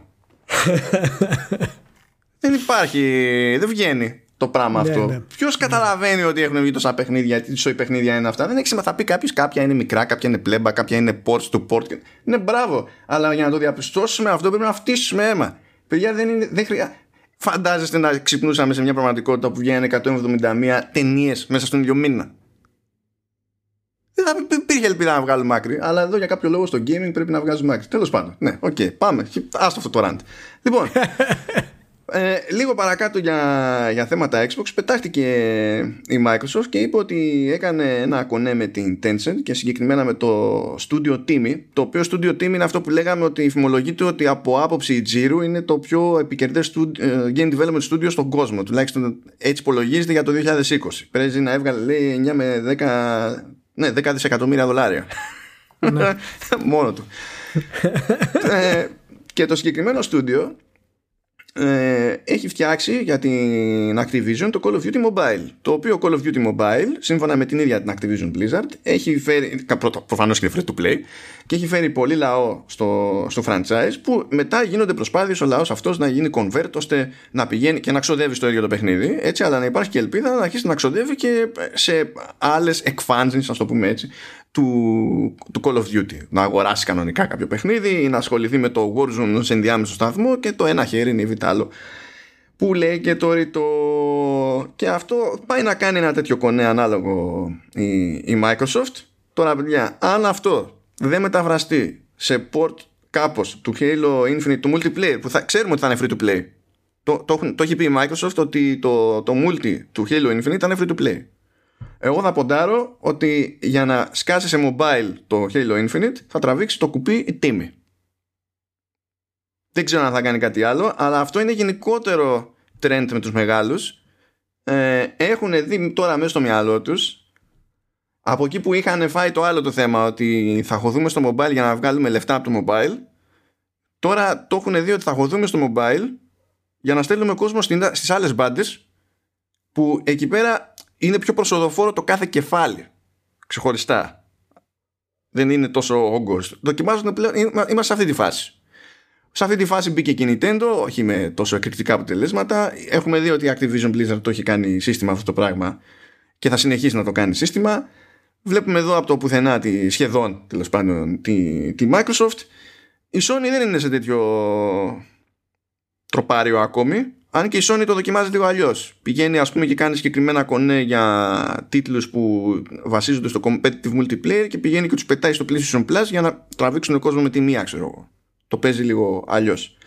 Αλλά είναι μια γενικότερη τάση αυτή. Ναι, είναι, είναι το λεγόμενο synergy που κάνουν οι εταιρείες και πλέον χρησιμοποιούν και τα ίδια παιχνίδια ως πλατφόρμες για να τραβήξουν κόσμο. Δηλαδή το, η εμπειρία που λέμε, το gameplay ε, αποκτά δεύτερο ρόλο στην πραγματικότητα. Αυτό που σε ενδιαφέρει είναι ε, το engagement, του να μπει στον τίτλο αυτό και από εκεί να σε οδηγήσουν κάπου αλλού. Αυτό το κάνουμε ανέκαθεν με τις διαφημίσεις, το κάναμε ανέκαθεν με ε, τα προωθητικά marketing εργαλεία, το κάναμε με διάφορους ε, τρόπους. Και κάποιες εποχές θυμάσαι που κάνανε συνέργειες, τώρα γίνεται επίσης αλλά περισσότερο με youtubers, ε, ξέρεις κάποιους ε, διάσημους που παρουσιάζαν ένα παιχνίδι ας πούμε. Που παίζαν ένα παιχνίδι. Και έτσι είχες αγαπούσει ξέρω εγώ τον ηθοποιό οπότε αγόρασε και το παιχνίδι ε, ως καταναλωτής. Τώρα τα παιχνίδια αποκτούν, έχουν αποκτήσει τέτοια βαρύτητα ε, ξέρεις, σαν εργαλεία προώθησης από μόνα τους. Και αυτό δεν δεν ξέρω αν το έχουμε ξαναδεί στο, ξέρω εγώ, στον κινηματογράφο αυτό το πράγμα σαν, σαν, σαν concept να χρησιμοποιείται έτσι, γιατί δεν είναι εύκολο να γίνουν αυτές οι συνέργειες. Ο κινηματογράφος χρειάζεται ακόμα, ας πούμε, παραδείγματος χάρη, πάρα πολύ την προώθηση και την προβολή. Τώρα μια εταιρεία μπορεί να βγάλει ένα mini game, ας πούμε, το οποίο είναι χαζό και μέσα από το mini game να μπορέσει να πάει όλους τους παίχτες κάπου αλλού, παραδείγματος χάρη. Ναι, στον κινηματογράφο υποτίθεται ότι αυτό που είχαν σκεφτεί περισσότερο ήταν να δένουν σινεμά με τηλεοπτικές παραγωγές και δύσκολα yeah, περπατάει αυτό πάντα. Αυτό. Είναι, και είναι και πρόσφατο σχετικά αυτό έτσι. Δεν είναι ανέκαθεν. Ο κινηματογράφος πάντα απείχε από την τηλεόραση ως κόνσεπτ. Αλλά τώρα τελευταία με την άνοδο των streaming services έχει αυτό, το synergy έχει γίνει πολύ δυνατό ας πούμε. Ναι, παλιότερα ήταν πολύ διστακτική σε αυτό το θέμα και θυμάμαι ακόμη όταν είχε πρωτοανακοινωθεί ότι θα γίνει κάποιο είδους μεταφορά του, του Dark Tower και το αρχικό πλάνο ήταν να έχουν, ε, να έχουν υπολογίσει τρεις ταινίες σίγουρες, ξέρω εγώ, και στο ενδιάμεσο να έχουν τηλεοπτική σειρά και να, συνδέεται, το, να συνεχίζεται κανονικά το story, ξέρω εγώ. Να είναι δηλαδή το ένα συνέχεια του άλλου. Δηλαδή να έχουν ταινία, μία σεζόν, ταινία, μία σεζόν και μετά ταινία και, και τέλος. Φυσικά μετά ναι, είπανε. Ναι, ναι. Δεν θέλω να το χρηματοδοτήσω εγώ αυτό το πράγμα. Όχι, δεν υπάρχει περίπτωση. Δεν υπάρχει περίπτωση. Ναι, και μετά κόπο και βασάνων βγήκε η ταινία που βγήκε, η οποία ήταν τραγουδία και τέλος πάντων από το πάνε και άλλοι. Ε, οπότε ναι, θα παίξει αυτή η συνεργασία και σε αυτό το, το πνεύμα θα μείνουμε περίπου ε, διότι, να, η Activision το κάνει με βοήθεια τρίτου. Έτσι. Η Microsoft το κάνει με βοήθεια τρίτου. Η Nintendo ό,τι έχει δοκιμάσει το έχει δοκιμάσει με βοήθεια τρίτου. Και μετά υπάρχει η Ubisoft, φίλες και φίλοι. Που πετάχτηκε εκεί, ανακοίνωσε και τα δικά της τα οικονομικά. Καλά πήγαν οι άνθρωποι, δεν έχουν πρόβλημα, πάρα πολύ ωραία. Ε, μας ανακοίνωσε κιόλας ότι ξανακαθαστηρεί το, το Skull and Bones. Αυτό είναι Αφού το είπαμε στο προηγούμενο πότε, το είπαμε στο προηγούμενο, θα καθυστερήσει πάλι. το είχαμε πει πριν το ανακοινώσει η Ubisoft. Ούτε που θυμάμαι πια, αλλά κράτησα εδώ πέρα ένα newsletter ναι, του, ναι, ναι. του, του Axios Gaming επειδή έχει ένα συγκεκριμένο πινακάκι εδώ πέρα και λέει Τώρα αυτό νομίζω ότι είχε ανακοινωθεί ναι, στην E3 του 2017 το είχαμε πρωτοδεί 17 Μαΐου του 2018 ανακοινώνεται η πρώτη καθυστέρηση και λέει ότι πλέον θα βγει στο, στην οικονομική χρήση που τέλος πάντων είναι μοιρασμένη σε 2019 και 2020. Ε, μετά σκάει ε, Μάιο του, 15 ε, Μάιου του 2019 και λέει πάει πιο πίσω, θα πάει μετά από την οικονομική χρήση 19-20, μετά από τη σεζόν 19-20 ας το πούμε έτσι. Και μετά σκάει και το Σεπτέμβριο του 2020 ε, και λέει αναρωτιέστε ξέρω εγώ τι έχει γίνει και τα λοιπά και λέει χρειαζόμασταν περισσότερο χρόνο ούτε καν δίνει, δίνει ορίζοντα εκεί και έρχεται η 11η Μαΐου που ανακοινώνει 11η Μαΐου του 2021 που ανακοινώνει τα οικονομικά αποτελέσματα και λέει Skull and Bones will now be released in 2022 to 2023 Okay. Στο μεταξύ ήταν, είχε ξεκινήσει αυτό να είναι τελείως ένα standalone πιο παραδοσιακού τύπου παιχνίδι. Μετά αποφασίσανε να το κάνουν live game. Μετά ε, είδαν ότι αυτό θέλει άλλο scale. Είναι και η πρώτη μεγάλη παραγωγή της Ubisoft Σιγκαπούρης που το στούντιο ήταν πιο support studio τα προηγούμενα χρόνια. Οπότε φαντάζομαι έχει παίξει λίγο και αυτό ρόλο, το οποίο είναι και καλό και κακό σημάδι. Καλό από την άποψη ότι τα χτίζει πάντα η Ubisoft σιγά σιγά τα στούντιο και αργά ή γρήγορα μπορούν να ελπίζουν ότι θα έχουν μια ευκαιρία σε να, ξέρεις, να μην είναι απλά support. Ε, κακό από την άποψη ότι σε τέτοιο scale μάλλον το φάγανε όλοι μαζί. κάπως, κάπως έτσι. Είχαμε ξαναπεί και στο podcast ότι θα καθυστερούσε το Skull and Bones και μάλιστα είχαμε πει και τους λόγους που θα καθυστερούσε το Skull and Bones και οι λόγοι ήταν ότι η Ubisoft σιγά σιγά μετακινείται προς το design των free to play παιχνιδιών των live action games και οι πειραματισμοί που έχει κάνει με το Assassin's Creed ε, δείχνανε αυτό το κομμάτι πέρα φυσικά από ολόκληρες σειρές που μεταφέρθηκαν στην ουσία σε αυτό όπως είχε γίνει με το Rainbow Six όπως προσπάθησε να γίνει με το Splinter Cell με τα episodic content και διάφορα ε, διάφορες αλλαγές με shared co-op missions και όλα τα, τα υπόλοιπα που είχε το blacklist. Ε, να πω ότι ε, τώρα έχω περάσει στο άλλο στάδιο. Είμαι ευχαριστημένος που το καθυστερεί ακόμα. Γιατί περνάει στο επίπεδο που μάλλον πλέον ξέρουν τι θέλουν να κάνουν αυτό συνάδει με την ανακοίνωση που βγάλανε για το ότι θέλουν να κάνουν focus περισσότερο στα free to play παιχνίδια όσο και σε, αν ακούγεται. Σε triple free to play μεταξύ. Ναι, triple, ναι, triple free to play παιχνίδια που είχαμε πει ότι εκεί πάει η εταιρεία όσο και αν, το, αν προσπαθεί να το κρατήσει ε, με το ζόρι και δείχνει τουλάχιστον ότι με αυτή την ανακοίνωση και καθυστέρηση του Skull Bones ότι ε, όλα αυτά πάνε τον τίτλο επιτέλους σε ένα μονοπάτι γιατί έχει ε, δυνατότητες ο τίτλος και φυσικά από τη, από τη μηχανή γραφικών και μόνο ας πούμε, να δημιουργήσει ένα φοβερό κόσμο αλλά έχει, έχει δυνατότητες να μας, φτάσει, να μας δώσει ένα πειρατικό online το οποίο να, να παίζεται να είναι ωραίο. Ε, και αυτό ξέρεις σημαίνει μάλλον βέβαια και θα το κλείσω με αυτό ότι έχουμε εξηγήσει έτσι για το που έχουν πάει το Beyond Good and Evil 2 παραδείγματος Θεωρείς δηλαδή ότι τώρα έχουμε εξήγηση ναι, ναι, έχουμε εξήγηση ότι θαύτηκε. Γιατί ο τίτλος ξεκίνησε προφανώς σαν ένα τρομερό single player, ας πούμε, open world με επαναστατικό σχεδιασμό και σιγά σιγά το θάψανε, το θάψανε, το θάψανε, το θάψανε και τώρα θα το αλλάξουν. Θα το πάνε κάπου αλλού, μήπως σταματήσουν και ολοκληρωτικά εν τέλει, το μικρύνουν πάρα πολύ. Ωραία, εγώ ε, δεν δηλώνω το ίδιο αισιόδοξο με σένα. Δεν μου έδωσε την εντύπωση ότι η Ubisoft ε, ξέρει πλέον τι κάνει και Θέλω να πω γιατί για δεν μου έδωσε αυτή την εντύπωση. Για το Skull and Bones. Ο, γενε, γενικότερα, μιας και πιάσαμε τη φάση με τα free to play και τα λοιπά. Α, όχι, όχι. Για το, ε, εγώ έλεγα για το Skull and Bones ότι ξέρει τι κάνει σύμφωνα με αυτό που είπε. Όχι γενικά σαν εταιρεία, αλλά. Α, okay. Ναι, για πες, για πες και θα πω. Λοιπόν, ακούστε τώρα μπέρδεμα. Πριν από λίγες μέρες βγήκε η Ubisoft και ανακοίνωσε το, το Heartland που είναι spin-off του The Division. Θα είναι free to play ε, θα βγει μέσα στο 21 ή μέσα στο 22 και είναι για PC, PlayStation και, και Xbox. Υποτίθεται ότι είναι legit παραγωγή αλλά είναι free to play και είναι ξεχωριστό από το, από το The Division. Αργότερα, γιατί αυτό το ανακοίνωσε πριν τέλος πάντων από τα αποτελέσματα. Α, παράλληλα με αυτό βασικά, σχεδόν παράλληλα, μάθαμε ότι στο εξής ε, οι παραγωγές Ubisoft θα λέγονται Ubisoft Originals. Λες τι εννοείς οι παραγωγές τη Ubisoft;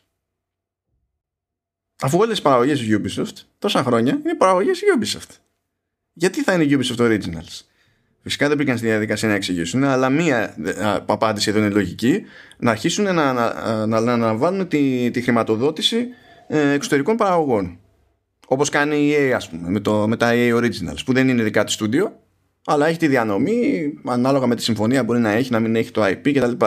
Μόνο έτσι βγάζει νόημα αυτό το πράγμα. Αλλιώς, αν τα μόνα παιχνίδια που βγάζει είναι δικές σου παραγωγές, ποιος ο λόγος να τα λες Ubisoft Originals; Φυσικά δεν το σχολιάσει περαιτέρω Ubisoft. Δεν ξέρω καν γιατί πετάς αυτή την ατάκα χωρίς να είσαι έτοιμος να τη σχολιάσεις περαιτέρω. Δεν αντιλαμβάνομαι. Αλλά τέλος πάντων. Okay. Μήπως είναι, μήπως είναι κάτι σαν το EA Originals; Μα αυτό είπα και, και έτσι, έτσι θα έβγαζε νόημα. Αλλά σε αυτή την περίπτωση γιατί να μην το πεις; Δηλαδή τι είναι κανένα μυστήριο μυστικό ας πούμε; Δεν ξέρω γιατί δεν το ξεκαθαρίζει από τώρα, αλλά δεν έχει πρόβλημα να σου πει για αυτό το label. Τέλος πάντων, αν, αν έμπαινε στη διαδικασία να κάνει αυτό το πράγμα και να χρηματοδοτεί και εξωτερικές παραγωγές, που αυτό συνήθως σημαίνει ότι η ίδια θα εστιάζει στα σίγουρα και στα μεγάλα. Στα δικά της τα, τα IP, ας πούμε. Αυτό πώς το βλέπεις σαν φάση; Ε, τι να σου πω, είναι αισθάνεσαι εσύ ότι όλο αυτό είναι μια στροφή ε, της Ubisoft που προσπαθεί να την κάνει εδώ και δύο χρόνια και ότι τώρα πλέον προφανώς έχει φτιάξει το business plan που θέλει να φτιάξει ε, ξέρει τις παραγωγές τους χρόνους που θα χρειαστεί και γυρίζει να το πάει προς τα εκεί. Προσπαθεί να δημιουργήσει labels στην πραγματικότητα η Ubisoft αυτή τη στιγμή γιατί δήλωσε βέβαια μετά ότι δεν θα παρατήσουμε τα single player και όλα αυτά και το τι σημαίνουν αυτά τα πράγματα αλλά εάν, εάν θέλει να δημιουργήσει κομμάτια της εταιρείας τα οποία θα είναι για live action games, για free to play games, για mobile games και εν τέλει αυτά να χρηματοδοτούν με κάποιο τρόπο single players τα οποία θα είναι ανάπτυξη τρία χρόνια το καθένα π.χ. εάν θέλει να μπει σε ένα τέτοιο μοτίβο εγώ είμαι υπέρ εγώ θέλω, εγώ θέλω να βγει από αυτό το μοτίβο που είναι τώρα αν αυτό σημαίνει ότι θα πάει να αφοσιωθεί με καλύτερο τρόπο στα single player, το οποίο δεν το πιστεύω, έτσι, θεωρία είναι αυτή που λέω. Δεν πιστεύω ότι θα το κάνει εν τέλει. Πιστεύω ότι θα τα κρατήσει όλα. Γιατί η Ubisoft είναι, στο development είναι πολύ αχόρταγη. Δεν είναι πολύ δύσκολο να την κρατήσεις πίσω. Και θα θελήσει να τα κάνει όλα μαζί. Και όλα μαζί σημαίνουν ότι θα, δεν θα ξεφύγουν τα Assassin's Creed από αυτόν τον κύκλο που είναι και τα υπόλοιπα παιχνίδια θα είναι hit and miss. Όπως είναι και τα γενικότερα live action της παιχνίδια hit and miss. Έτσι σκέψου τι προοπτικές έχει για live action game το, τα Far Cry. Ω, καλά. Αφού έτσι κι αλλιώς για, για, το story δεν προσπαθούν ε, στα, στα, αλήθεια. Οπότε γιατί, γιατί τι σε εμποδίζει; Ακριβώς. Ποιος ο λόγος, παραδείγματος χάρη, ε, να συνεχίσει να έχει story στο Far Cry; Κανένας λόγος. Και που το έχουν και που βάζουν story στο Far Cry αυτή τη στιγμή και μάλιστα τώρα έχουν πάρει και πολύ γνωστό ηθοποιό, δεν θυμάμαι το όνομα του, του καημένου. Τον Εσπόζητο. Ε, τον Εσπόζητο. ναι ε, είναι μια κίνησή τους που θυμίζει πάρα πολύ το, τι να πω, την απελπισία της Activision που είχε βάλει το Game Spacey αλλά στα Call of Duty αλλά δεν είναι το ίδιο επίπεδο αυτές οι δύο εταιρείες για να το κάνουν και δεν ξέρω εγώ πιστεύω ότι εξ αρχής τώρα αυτό το concept του Far Cry ε, μέσα τους βαθιά δεν θέλουν να το κάνουν έτσι. Το μετανιώνουν που έχουν χρησιμοποιήσει το, τον Esposito δεν έχουν πληρώσει για να κάνει αυτό το πράγμα. Βέβαια, εντάξει, δεν ξέρουμε πόσο θα είναι μέσα στο παιχνίδι. Ο Esposito δεν το μετανιώνει, βέβαια. Όχι, όχι, δεν το μετανιώνει. Αλλά νομίζω ότι πάνε να φτιάξουν επιτέλους να μπουν σε μια ρότα και να πούνε παιδιά, εμείς θα κάνουμε αυτό, αυτό και αυτό.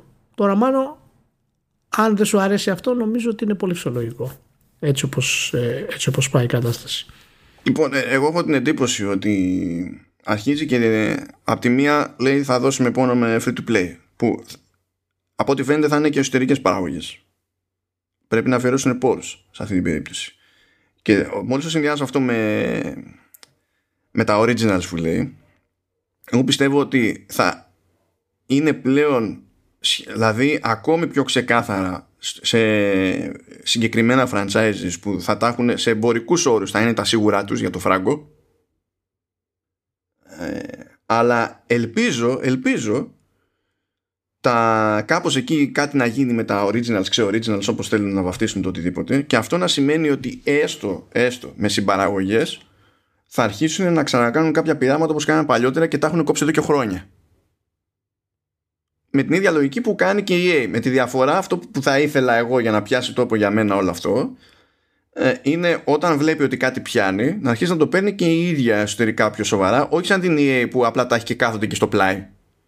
Και εξακολουθεί για πάντα η EA και είναι FIFA, ε, Battlefield και Star Wars και τα λοιπά. Απλά έχουμε και αυτά.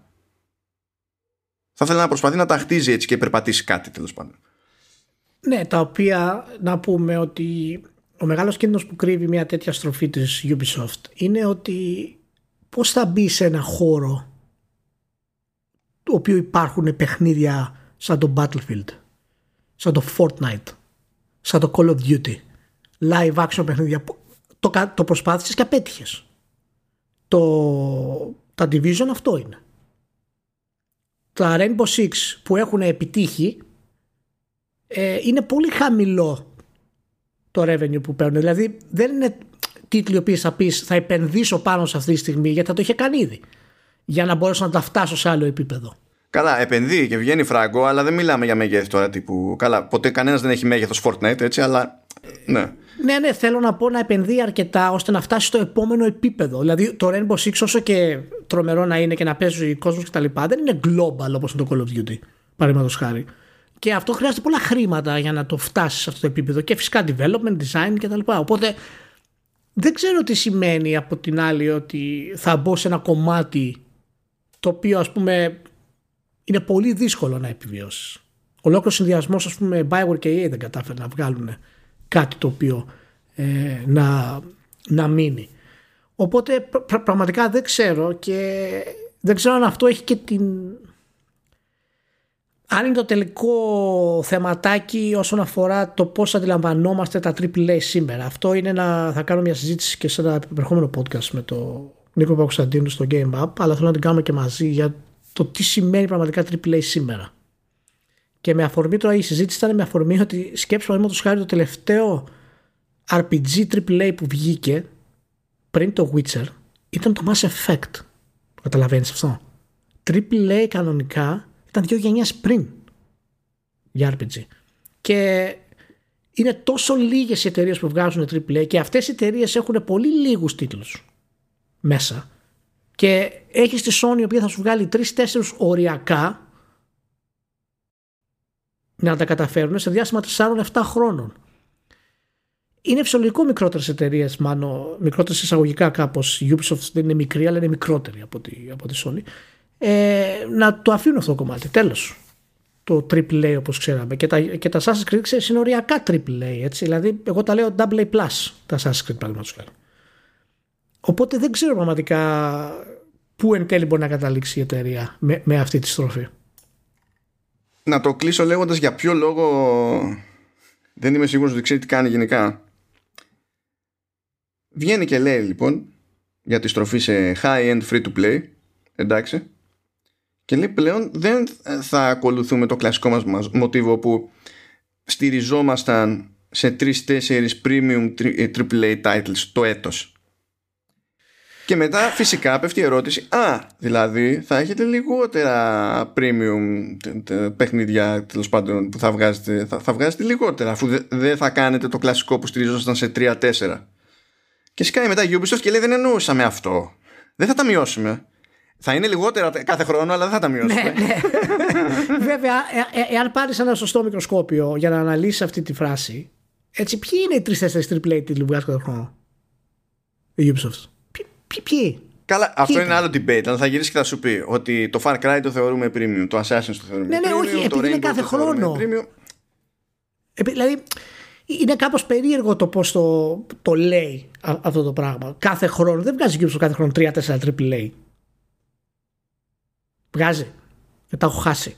Στο, στο μυαλό μας όχι, αλλά αυτοί το εννοούν αλλιώς. Έτσι κι αλλιώς. Αυτοί μπορεί να εννοούν ε, premium triple A το, το Just Dance, επειδή σκίζονται στα λεφτά. Που ξέρεις. ναι, όχι, όχι. Μα συμφωνώ, συμφωνώ. Και, και είναι μια κουβέντα για την ουσία του AAA, ας πούμε, που με απασχολεί το τελευταίο καιρό. Το τι σημαίνει πραγματικά σήμερα, σημερινή εποχή AAA. Και ποιος είναι ο λόγος ε, για να μπορέσουμε να συλλάβουμε.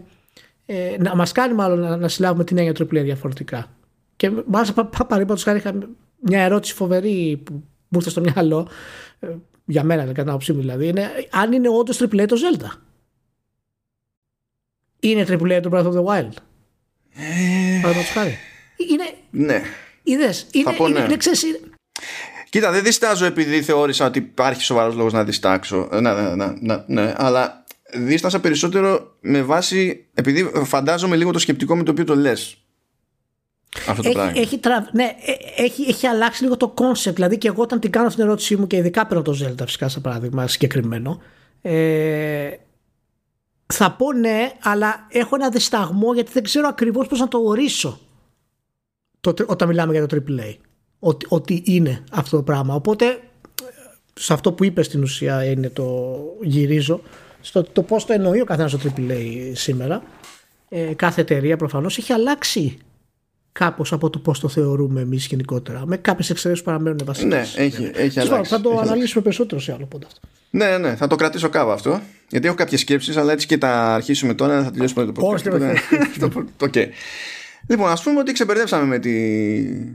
με, μετά της Ubisoft Πάει, πάει. και έχουμε, έχουμε, δύο, έχουμε δύο πραγματάκια. Βγήκε ένα άρθρο εκεί πέρα στο Wired το οποίο έχει πλέον σχεδόν σταθερά έτσι, πολύ συγκεκριμένη σχέση με τη, με τη Sony.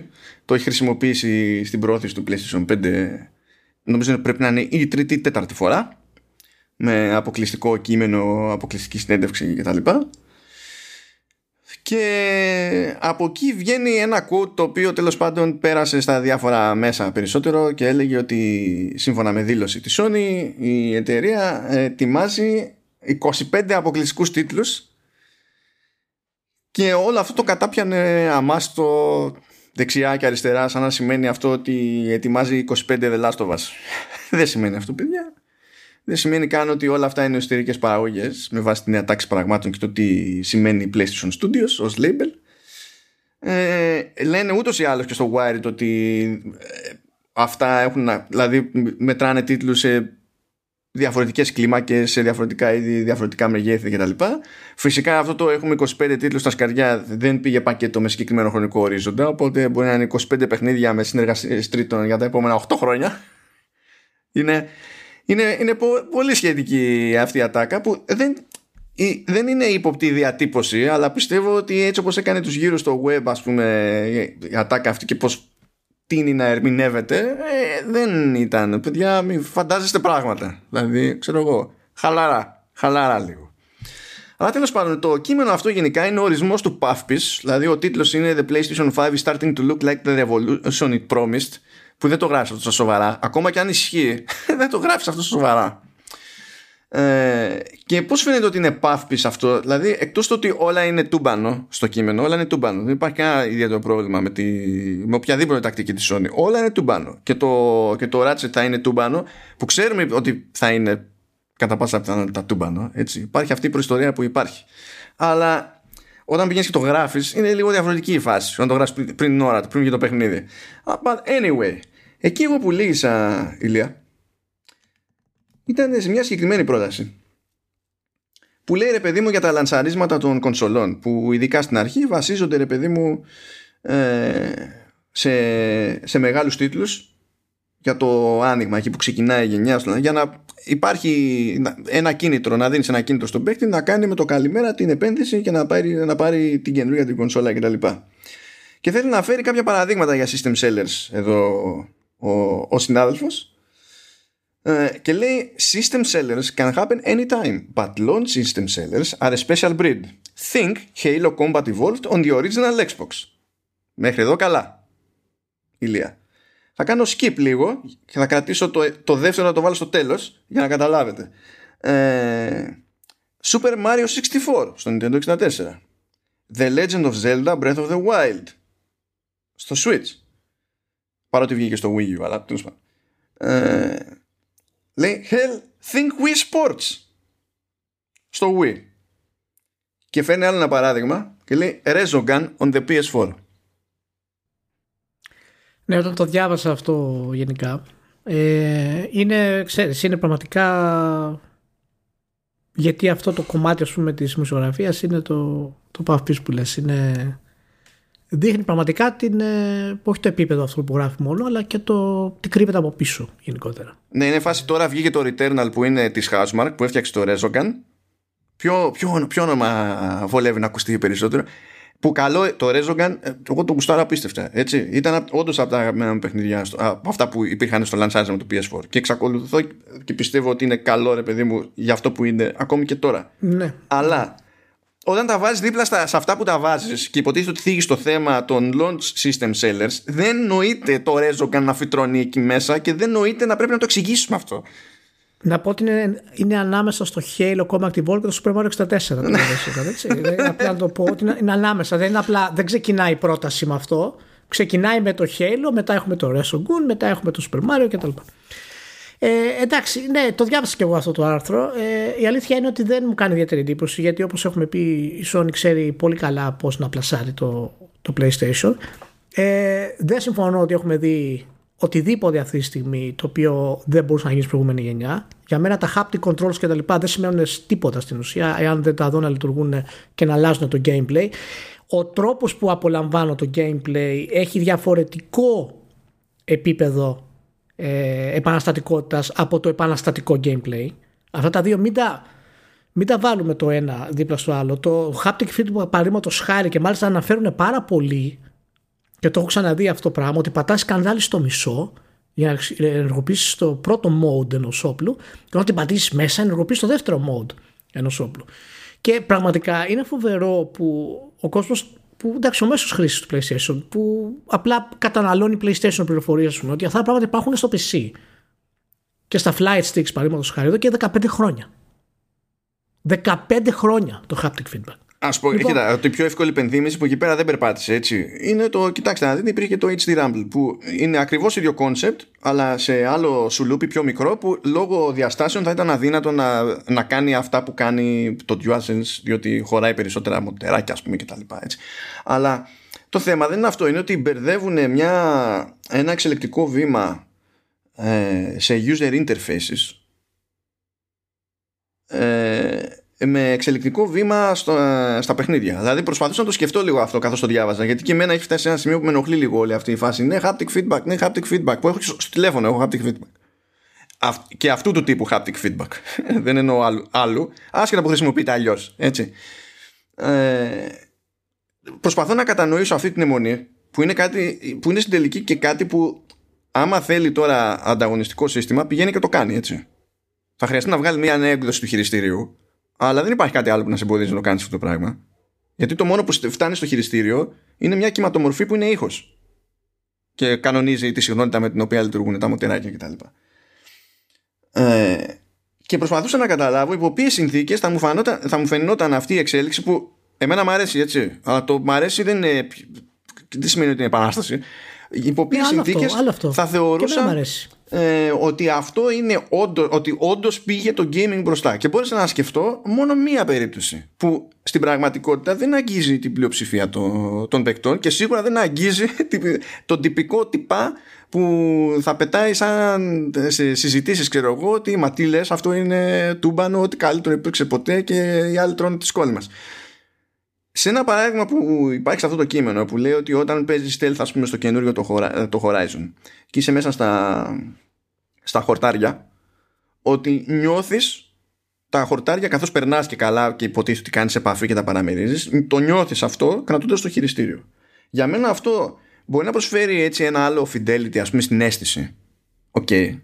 αλλά εκεί που πιστεύω ότι όντως θα έχει να προσφέρει κάτι ουσιώδες είναι ε, ε, ως accessibility feature διότι κάποιος που έχει προβληματική όραση ή δεν βλέπει, παιδί μου, και ήθελε να παίξει, υπό άλλες συνθήκες θα έπρεπε να έχει audio cues για κάτι τέτοιο για να το καταλάβει. Ενώ έτσι μπορεί να έχει μια αίσθηση στα χέρια του. Αυτό όμως είναι πολύ συγκεκριμένο πράγμα και όχι στην κλίμακα που αφήνει περιθώριο να μιλάμε, ρε παιδί μου, ότι κάποιος έφερε τα πάνω κάτω. Όχι, γιατί καταρχάς αυτό το πράγμα που λες δεν αφορά στο gameplay. Δεν είναι, δεν, δεν είναι gameplay αυτό το πράγμα, αυτό είναι, είναι accessibility. Το οποίο είναι, είναι φοβερό και, και πανέμορφο κτλ. Αλλά όταν βλέπεις τώρα ε, στο άρθρο να αναφέρονται πράγματα του στυλ «Α, η επανάσταση του PS5 που είναι πάρα πολύ γρήγορα να ταξιδεύεις στο Manhattan, ας πούμε, στο, στο fast travel που δεν μπορείς να το κάνεις στο Miles Morales στο PS4 ή μπορείς να δεις τα πολλά γραφικά στο PS4 αλλά δεν είχε ray tracing effects Όπως είναι enabled, λέει στο. Α, αν το άλλο που λέει ο Σέρνη ότι συγκλονίστηκε που τίτλοι πρώτης γενιάς έχουν ray tracing, μα είναι τίτλοι που είναι σχεδιασμένοι με, το, με την κλασική μέθοδο που, για να μπορούν να τρέχουν και σε παλαιότερα συστήματα και προφανώς μένει overhead στο hardware και σου λέει το κάνουμε κάτι, βάζουμε ray tracing. Ναι, και αυτό, αυτό, αυτές οι ιδέες παραδείγματος χάρη ε, για αυτούς που πραγματικά ασχολούνται με το τι μπορεί να προσφέρουν οι νέες κονσόλες ε, δεν πρέπει να τους κάνουν εντύπωση να λαμβάνουν στο hype ότι πραγματικά έχει προσφέρει κάτι το PS5 το οποίο δεν μπορούσε να γίνει τίποτα. Και αυτό τραβάει την κουβέντα από το τι πραγματικά μπορεί να προσφέρει το PS5 ως ε, design. Δηλαδή το μόνο πράγμα που έχουμε δει, δηλαδή πράγματα όπως το στυλ, το Returnal δεν θα μπορούσε να γίνει στην προηγούμενη γενιά, είναι, ε, μου σηκώνει τη τρίχα όταν τα ακούμε αυτά τα πράγματα. Ε, ναι, είναι, είναι δηλαδή εξωφρενικό να το λέει κάποιος. Και αυτό πραγματικά δεν μπορούσε να γίνει στη γενιά που πρέπει να συζητάμε αρχικά που είναι το Ratchet Clank. Αυτό πρέπει να το συζητήσουμε γιατί αυτό είναι αλλαγή όχι μόνο του design του gameplay αλλά και τεχνολογικά, δηλαδή το πόσο γρήγορα φορτώνουν και το πόσο solid φαίνεται, ας πούμε, ιδιαίτερα από το τελευταίο preview, δεν το έχετε δει να πάτε να το δείτε, ε, που έχει βγει. Αλλά πράγματα απτά που μπορεί να προσφέρει το PlayStation για αυτό το πράγμα. Τώρα, μη συζητάμε, σας παρακαλώ. Ναι. Μα αυτό είναι από τη μια μπάντα και από την άλλη μπάντα είναι το The Medium. Αυτά έχουμε προλάβει και έχουμε δει μέχρι τώρα. Ναι, κάτι άλλο. Ακριβώς. Ακριβώς. Μη συζητάμε, σας παρακαλώ, για το haptic feedback και το τι επαναστατικό προσφέρει στο gameplay και όλες αυτές τις χαζομάρες. Εντάξει. Θα προσφέρει πολύ ωραία πράγματα. Κάποιοι θα κάνουν πραγματικά ένα-δύο επαναστατικά πράγματα, αλλά οι πραγματικές επαναστάσεις του gaming δεν θα έρθει ποτέ εάν δεν έχουμε επανάσταση στο AI. Τέλος. Αυτό είναι κάτι για μένα το οποίο είναι απόλυτα δεμένο. Ό,τι gameplay και να κάνεις πλέον δεν θα έρθει επανάσταση εάν δεν αλλάξουμε το AI. Αλήθεια το πιστεύω αυτό το πράγμα. Οι μόνες επαναστάσεις που έχουμε είναι στο story. Στο storytelling, στο πώς συνδυάζουμε το story, στο πώς το δίνουμε το story κτλ. Το gameplay, εγώ σου λέω πραγματικά το αισθάνομαι μέσα μου όσον αφορά σε αυτές τις παραγωγές, έχει χτυπήσει τα βάνη, μάλλον. Έχει χτυπήσει τα βάνη. Ε, Μιας και λέμε για haptic feedback και τέτοια και προτάσεις, θέλω να σταθώ λίγο στη δεύτερη χειρότερη στιγμή. Γιατί η πρώτη είναι αυτή που είπαμε πριν, δεν ξεπερνιέται αυτό έτσι εύκολα. Η δεύτερη χειρότερη στιγμή αυτού του άρθρου που γίνεται αναφορά στο Horizon Forbidden West και λέει θα, είναι, θα βγει και στο PlayStation 4 λέει το κείμενο αλλά ο Guerrilla Studio Director ή η Guerrilla Studio Director Angie Smets credits the dual senses haptics capabilities with allowing special sauce well beyond fast travel and graphical fidelity και έχει ένα quote και λέει τότε για τη φάση με το combat και τα λοιπά δεν, είναι try harding it σε αυτό το πράγμα. Τι, τι, δεν γίνεται αυτό να είναι επιχείρημα για να πεις ότι ε, προτιμώ το παιχνίδι στο PlayStation 5. Και να, και να θέλεις να στηρίξεις και τη βασική θέση του άρθρου ότι το PlayStation 5 αρχίζει και δείχνει ότι είναι η επανάσταση που μας τάξανε. Δεν είμαστε σε αυτό το, το στάδιο ακόμη. Είναι, είναι, είναι ασόβαρο να ψάχνουμε καν το ενδεχόμενο να είμαστε σε αυτό το στάδιο ακόμη. Και όσο για ε, το τι νόημα έχει να στεκόμαστε τόσο σε κάτι τέτοιο ως συγκλονιστική ξέρω εγώ πρόοδος κτλ. Παιδιά, με αυτή τη λογική θα έπρεπε όλα, όλα τα παιχνίδια VR να θεωρούνται ανεπανάληπτα και επαναστατικά επειδή έχουμε ξέρω εγώ, εξέλιξη στα VR headsets. Και κάνουμε κάτι, κάτι παραπάνω. Δεν πηγαίνει έτσι. Δηλαδή το ένα είναι controller, το άλλο είναι. Είναι σαν τα εννιάρια που βλέπω για το Resident Evil, ας πούμε, το, το 8 και μπλα μπλα μπλα και τι φοβερό που είναι και τα λοιπά. Και Κάνεις κύκλο από τον καναπέ γύρω-γύρω και σε κυνηγάει, λέει Δημητρέσκου από γύρω και δεν μπορείς να σε πετύχει. Γιατί είναι αρχή. Και πας γύρω-γύρω από τον καναπέ, κάνεις βόλτε, κατεβαίνεις σκάλες και φεύγεις. Εντάξει τώρα, δηλαδή, όταν είσαι τόσο θεόρατη γυναίκα δεν είναι εύκολο. Ισχύει, ισχύει. Δεν μπορούμε να κάνουμε συζήτηση ουσιαστική στο context που πρέπει να συζητήσουμε για το gameplay για να ορίσουμε κάτι. Αν είναι καινούριο, φρέσκο, επαναστατικό. Γιατί πρέπει συνέχεια να πέφτουμε σε αυτό το, το marketing talk, του hype talk; Μπορούμε να πούμε το Resident Evil παραδείγματος χάρη έχει τρομερή ατμόσφαιρα. Το μισό σχεδιαστικά είναι τρομερό μέχρι που γίνεται αρκετά action παραδείγματος χάρη. Μπορούμε να το πούμε αυτό το πράγμα χωρίς να πρέπει να κρυφτούμε από το γεγονός ότι το gameplay του και το πώς παίζει είναι ξέρεις, πίσω. Έχει μείνει σε παλιές γενιές. Μπορούμε να το πούμε, δεν είναι κακό αυτό το πράγμα. Δεν χρειάζεται να είναι τέλειο κάτι τρομερό για να μπορέσουμε να το βγάλουμε και να το δώσουμε 9 ας πούμε και, και 10. Τέλος πάντων, και αυτό για να το, να το κλείσω και σε αυτό είναι τραβάει από την ουσία του PlayStation 5. Από τις αλλαγές στο dashboard, από το πώς θα συνδυάσει αυτά τα νέα στοιχεία ε, με guides που θα μπορείς να μπαίνεις μέσα έξω να βοηθάει τα παιχνίδια από το 3D audio παραδείγματος χάρη, που αυτό μπορεί να έχει βαρύτητα στην ατμόσφαιρα αλλά και στο gameplay. Και πώς όλα αυτά θα δέσουν μαζί με το σκληρό δίσκο φυσικά και στο accessibility options που είπες πριν. Δηλαδή δεν μας συζητάμε για αυτά. Πρέπει να συζητάμε για για το πώς είναι παραστατικό γιατί έβαλε ray tracing. Όχι, γιατί, γιατί αυτά είναι πιο δύσκολα. Γι' αυτό δεν καταλαβαίνω ναι, στο εύκολο πηγαίνει. Ακριβώς. Ναι, δεν είναι το, το εύκολο αυτό το πράγμα. Γι' αυτό είναι κρίμα που τόσο μεγάλα site στο Wire έχουν τέτοια άρθρα, ας πούμε, και προωθούν το κλασικό hype talk ε, των παιχνιδιών και των κονσόλων. Πάντως, άμα σας ανοίξει ποτέ κανένας κουβέντα από από haptic feedback, ό,τι καλύτερο υπήρξε ποτέ, ευτυχώς ε, ευχαριστούμε τον Θεό που ήρθαμε στη νέα γενιά και γιατί πλέον έχουμε haptic feedback. Λοιπόν, παιδιά, θέλω να σας πω ότι όταν ανοίξεις πραγματικά κότσια σε θέματα feedback, δηλαδή δονείς κραδασμού κτλ., ε, φαίνεται, κάνει μπαμ. Και κατά πάσα πιθανότητα σε λένε Τετσούγια Μιζουγκούτσι και βγάζει το Trans Vibrator για το Res. και, και, και, την ξεφτυλίζετε την κουβέντα κατευθείαν, έχει έρθει το τέλος και προχωράτε. Αλλάστε θέμα, ρε παιδί μου. Κάπως έτσι. The, the end. Λοιπόν, και έχουμε ένα θεματάκι που μπήκε εκεί τώρα στα τελειώματα, λίγο πριν ξεκινήσουμε την ηχογράφηση.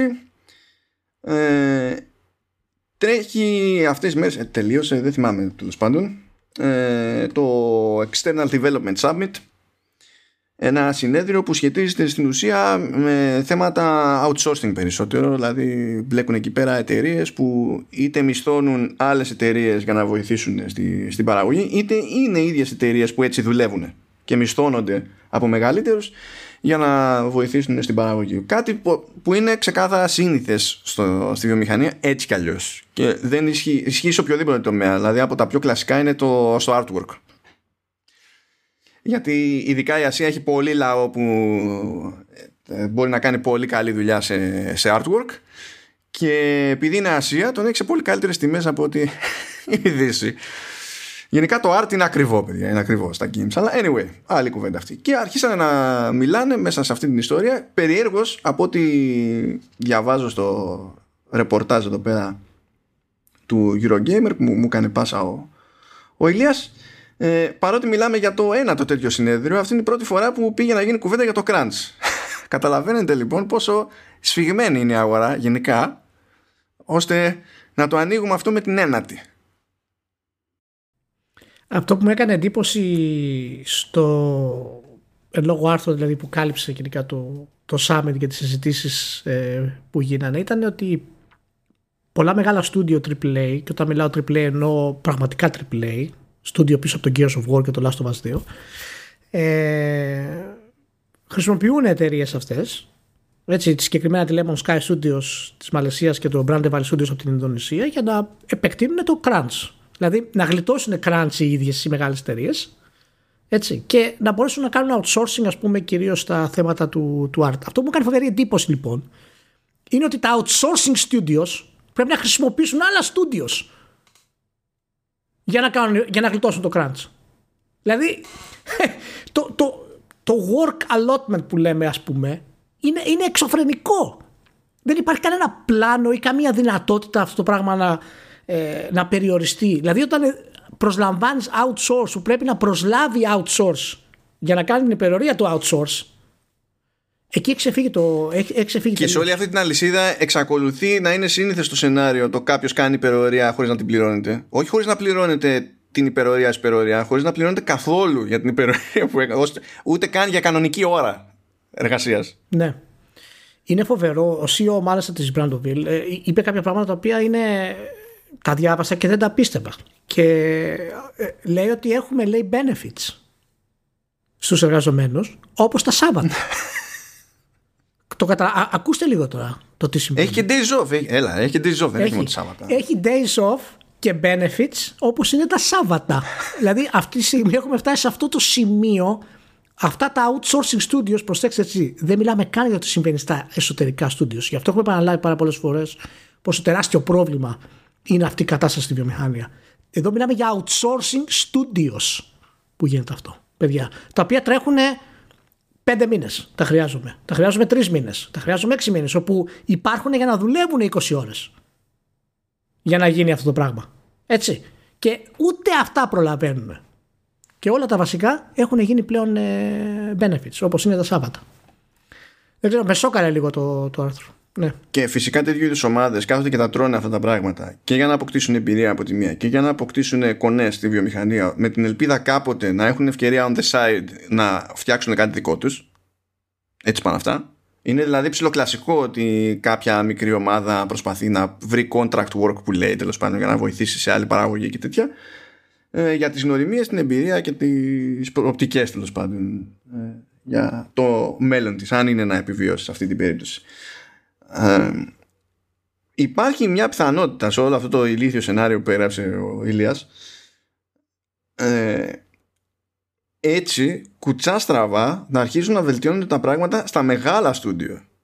Ακριβώς επειδή τα μεγάλα στούντιο έχουν αυτά τα μικρά στούντιο ε, για να σηκώνουν κάποιο είδους τέτοια βάρη και να χρησιμοποιούνται ως άλοθη. Που εξακολουθούμε και ξέρουμε βέβαια ότι τα μεγάλα στούντιο έχουν πρόβλημα αλλά το πιο εύκολο πράγμα που μπορεί να κάνει το management σε αυτές τις περιπτώσεις είναι αυτό ακριβώς. Να χώσει να κάνει outsource πράγματα σε ένα στούντιο που είναι διψασμένο και θεωρεί λογικό μες στο κεφάλι του σε κάποιο βαθμό να τρώει τέτοια πίκρα επειδή προσπαθεί να αποδείξει ότι έχει θέση σε αυτή την αγορά και δεν διαφέρει πολύ από το ε, έχουμε όλο το κατασκευαστικό μας στη μέση του πουθενά στην Ασία και το φτιάχνουν παιδάκια γιατί το concept δεν έχουμε ιδέα τι συμβαίνει δεν μπορεί να υπάρχει όλοι αυτοί μιλάνε μεταξύ τους έτσι ε, ε, κάνεις έναν πολύ έτσι, σκοτεινό παραλληλισμό το οποίο δεν απέχει πάρα πολύ από την πραγματικότητα. Ε, τα στούντιο αυτά φυσικά δεν χρησιμοποιούν παιδάκια γιατί είναι αδύνατο να χρησιμοποιήσει παιδάκια. Αν μπορούσαν, μπορεί να το κάνανε. Αλλά επειδή δεν μπορεί να είσαι παιδάκι και να μπορείς να κάνεις ε, art για ένα παιχνίδι, ας πούμε, ε, δεν τους βγαίνει αυτή τη στιγμή. Αλλά είναι ο παραλληλισμό που κάνεις αρκετά σκοτεινός γιατί το πρόβλημα τέτοιων στούντιο είναι η καρδιά δείχνει την καρδιά του προβλήματος που έχουν τα μεγάλα. Και το εμένα ανησυχία μου είναι ότι εάν αυτό χρησιμοποιηθεί για να βελτιωθούν τα μεγάλα, μερικά από τα μεγάλα τέλος πάντων, αυτό δεν θα αλλάξει πάρα πολύ την, ε, την τύχη των εργαζομένων, των μέσων εργαζομένων. Έτσι, γιατί όλοι θα θέλουν να πούν στη βιομηχανία, όλοι θα θέλουν να κάνουν art γιατί πιστεύουν ότι θα πάνε σε κάποια μεγάλη εταιρεία. Και όπως έλεγε μέσα και το άρθρο και η παρουσίαση όσων ε, μιλήσαν ότι εν τέλει δεν αντιμετωπίζονται ως άνθρωποι αλλά ως παραγωγές μηχανές παραγωγής. Και αυτό μπορεί να το κάνει για κάποιο καιρό. Όλοι ζούμε στην ζωή την ίδια έτσι γίνεται έτσι σε αντιμετωπίζει το σύστημα πολλές φορές. Μα δεν είναι αυτό και να μην σε αντιμετωπίζει έτσι. Κάποια στιγμή θα φας μια σούζα. Εντάξει. Άλλο το τρώω μια σούζα επειδή τύχανε πράγματα, άλλο το δεν γνωρίζω τίποτα άλλο στη ζωή μου πέρα από τη σούζα. Ισχύει και ανησυχώ πάρα πολύ γιατί συνέχεια οι, οι νέοι developers που θα μπαίνουν θα βρίσκουν ακόμα περισσότερες εργασίες σε αυτά τα outsource studios. Και εκεί το μοναδικός τρόπος για να επιβιώσεις δεν είναι πόσο δημιουργικός είσαι ή τι ιδέες έχεις, αλλά πόσο μπορείς να παράξεις. Είναι αυτό ακριβώς το κομμάτι που τους ορίζει την επιτυχία. Ε, τι να πω, δεν ξέρω. Προφανώς δεν είναι εύκολο να φτιαχτεί ένα παιχνίδι. Είναι ασύλληπτα δύσκολη υπόθεση ιδιαίτερα ένα AAA παιχνίδι, είναι τρομερά δύσκολο. Το καταλαβαίνω αυτό το πράγμα. Αλλά δεν ξέρω αν η κατάσταση όπως συμβαίνει αυτή τη στιγμή έχει ξεφύγει ιδιαίτερα στις αγορές της Ασίας. Το που μπορεί να φτάσει έτσι. Είναι. Δεν ξέρω, δεν ξέρω. Εμένα με ανησυχεί πάρα πολύ αυτό το πράγμα. Κοίτα, έπιασα λίγο τον εαυτό μου να αναρωτιέται αν τουλάχιστον γιατί μιας και αυτή είναι μια προσπάθεια που γίνεται για να στηριχθούν οι πιο κλασικά μεγάλες παραγωγές τέλος πάντων αν ξέρεις όλη αυτή η φάση το κάνουμε και ένα free to play στην πάντα για να έχουμε ένα, μια πηγή εσόδων έξτρα για το, για το franchise αν αυτό μπορεί σε κάποιο βαθμό να, ξέρεις, να βοηθήσει λίγο τη φάση να υπάρχει ένα πιο σταθερό έσοδο ώστε να πεις ότι με παίρνει να έχω ανάσες, με παίρνει να δουλέψω αλλιώς. Βέβαια αυτό δεν αλλάζει το ότι κάποιος φτιάχνει το live game και το live game έτσι και πετύχει θέλει πολύ λαό για στήριξη. Ένας λόγος που παίζει τόση πίκρα τη, τη σήμερα σε αυτή τη βιομηχανία, ένας λόγος ακόμη είναι τα λεγόμενα live games. Δεν υπάρχει το concept ε, support ε, 9 με 5. Δεν τελειώνει ποτέ αυτό το πράγμα. Δεν τελειώνει με τίποτα. Ακόμα και στην Epic που ο Σουίν είναι, έχει τα μυαλά που έχει τέλος πάντων και η Epic δεν ακούγεται τόσο για απόλυτη πίκρα αλλά ακόμα και εκεί ειδικά καθώς ανέβαινε απότομα το Fortnite που κανένας δεν έχει κάνει ποτέ τέτοιο συνδυασμό έτσι, δηλαδή κανένας δεν είναι έτοιμος για τέτοιο είδους επιτυχία για κανένα λόγο. Ναι, ισχύει. Ε, μέχρι να ισιώσουν φτύσανε αίμα και πήξανε τελείως ακριβώς επειδή ε, κατέληξαν να έχουν στα χέρια τους ένα τέρας που για να κρατά το ενδιαφέρον της κοινότητας ζωντανό μέρα με τη μέρα έπρεπε μονίμως να γεννάει content. Μονίμως, μονίμως, μονίμως, μονίμως και φάγανε την πίκρα την απόλυτη. Ναι, μα είναι και η γενικότερη η κατάρα ας πούμε του live action παιχνιδιού, του free to play παιχνιδιού, του online only παιχνιδιού κτλ. Είναι αδύνατο να παράξεις content γρήγορα ε, ώστε να μπορέσει να ικανοποιηθεί ο καταναλωτής. Ο καταναλωτής πάντα είναι χιλιάδες σε εκατό παραπάνω από σένα. Δεν υπάρχει περίπτωση να το κάνεις αυτό το πράγμα. Οπότε όταν έχεις spikes όπως είχε το Fortnite ε, μπορείς να το κάνεις αυτό το πράγμα. Αλλά τα spikes σημαίνουν ότι εν τέλει η εταιρεία θα μεγαλώσει τόσο πολύ θα μπορείς να το μοιράσεις αυτό το πράγμα. Αυτό είναι το concept δηλαδή. Ε, γιατί έτσι λειτουργούν. Αλλιώς οι άνθρωποι θα πεθαίνανε όλοι. Πάνω στα γραφεία. Δεν υπάρχει περίπτωση. Και αν γίνει επιτυχία και το μεγαλώσεις αυτό σε αυτό το επίπεδο, ε, τότε θα μπορέσει πραγματικά να το στηρίξεις όπως έχει κάνει η Epic παραδείγματος χάρη. Αλλά αυτό είναι η εξαίρεση της εξαίρεσης τώρα, έτσι. Μιλάμε την εξαίρεση, εξαίρεσης. Έχουμε δει άλλες εταιρείες που σε έχουν εκμηδενήσει τις μεγάλες ομάδες, για να μην μιλήσουμε φυσικά για την Blizzard ή την Bioware παραδείγματος χάρη. Όπου είναι αδύνατο να παράξουν τέτοια πράγματα χωρίς infrastructure από πίσω ε, και να δώσουν περιεχόμενο ας πούμε, συνέχεια. Ε, και γι' αυτό αλλάζουν και ταυτότητα σιγά σιγά. Και γίνονται μηχανές παραγωγής όπως γίνεται η Blizzard. Ε, δεν ξέρω, είναι. Ξέρουμε τα προβλήματα που, υπάρχει στο, που υπάρχουν στη βιομηχανία, αλλά το, αυτές οι πληροφορίες τώρα οι καινούργιες, καινούργιες, το σχετικά καινούργιες, ότι ακόμα και σε στούντιο πούμε, τα οποία είναι ειδικά σχεδιασμένα και στημένα για να τρέξουν 20 ώρες εργασίες, έτσι τη μέρα για μια εβδομάδα παραδείγματος χάρη. Είναι αυτή, γι' αυτό προσλαμβάνεσαι εκεί, ούτε αυτά να μπορούν να τα απεξέλθουν. Και εκεί δεν θα γυρίσει να πεις στον πελάτη σου όχι, γιατί θες να το κρατήσει τον πελάτη. Γι' αυτό μετά κάνεις τα υπόλοιπα. Ναι, δεν, υπάρχει, δεν υπάρχει περίπτωση να πεις όχι εκεί. Δεν υπάρχει περίπτωση. Και αν κάποιος σου πει δεν αντέχω, περιμένουν στην πόρτα αλυτώσει. Ναι, ως συνήθως. Ως συνήθως. Ε, ε, για, πολύ, για μένα πολύ λυπηρή αυτή η σκέψη ότι η στροφή που κάνει η βιομηχανία σε, στο, στο live είναι κάτι που φαντάζομαι ότι βγάζει εύκολα νόημα στα χαρτιά αν μισοπετύχει μια τέτοια προσπάθεια ρε παιδί μου. Γιατί όντως έχει το περιθώριο να βγάλει πολύ φράγκο ρε παιδί μου. Αλλά ταυτόχρονα αισθάνομαι σίγουρος γιατί συνήθως έτσι ισχύει στην πραγματικότητα σε οποιοδήποτε κλάδο. Ότι κανείς δεν μπαίνει πραγματικά στον κόπο να, να ποσοτικοποιήσει τι σημαίνει αυτό για το ανθρώπινο δυναμικό. Και είναι και σε μια αγορά που η αλήθεια είναι ότι μπαίνει πολλοί κόσμος στο, στο game development έτσι και έχουν να υπολογίζουν και σε αυτό ότι πάντα θα βρίσκουν άτομα. Ναι γιατί το θέμα είναι ότι ξέρεις ε, θα μου πεις τώρα τι να σου πω εάν είχαμε μια κουλτούρα σαν την Ιαπωνική στη Δύση τότε θα είχαμε ακόμα μεγαλύτερα προβλήματα αλλά η, η Ιαπωνική κουλτούρα στη Δύση είναι η Ιαπωνική κουλτούρα είναι μόνο εκεί και έτσι είναι, είναι, είναι κουλτούρα τους έτσι το εργασιακό. Δηλαδή το ότι πρέπει να φύγεις από την εταιρεία και μπορεί το αφεντικό να σου πει να βγείτε έξω και άμα δεν του πεις να βγείτε έξω να έρθεις, σα πρόβλημα. Δεν υπάρχει αυτό τόσο πολύ στη Δύση, παραδείγματος χάρη, και το να εργάζεσαι τόσο πολύ κτλ. Αλλά πηγαίνουμε σε μια αλλαγή ρε σημάνω που έχει από τη μία έχει σημασία στο ότι ναι μεν η βιομηχανία μεγαλώνει, ναι μεν οι παραγωγές θα μεγαλώσουν, ναι μεν έχουμε περισσότερο κόσμο που να απασχολήσουμε αλλά αισθάνομαι ότι δεν υπάρχει προστασία. Και ε, ε, επιστρέφω σε αυτό το κλασικό που το έχουμε συζητήσει και πολλές φορές, την ύπαρξη ενός σωματείου. Ενός συνδικάτου που να μπορέσει να μιλήσει συλλογικά για τους εργαζομένους. Και δεν ξέρω αν υπάρχει άλλος τρόπος. Δεν είμαι απαραίτητα φοβερός οπαδός στο κόνσεπτ, αλλά δεν ξέρω αν υπάρχει άλλος τρόπος που να μπορούμε να βάλουμε φρένο σε τέτοια πράγματα.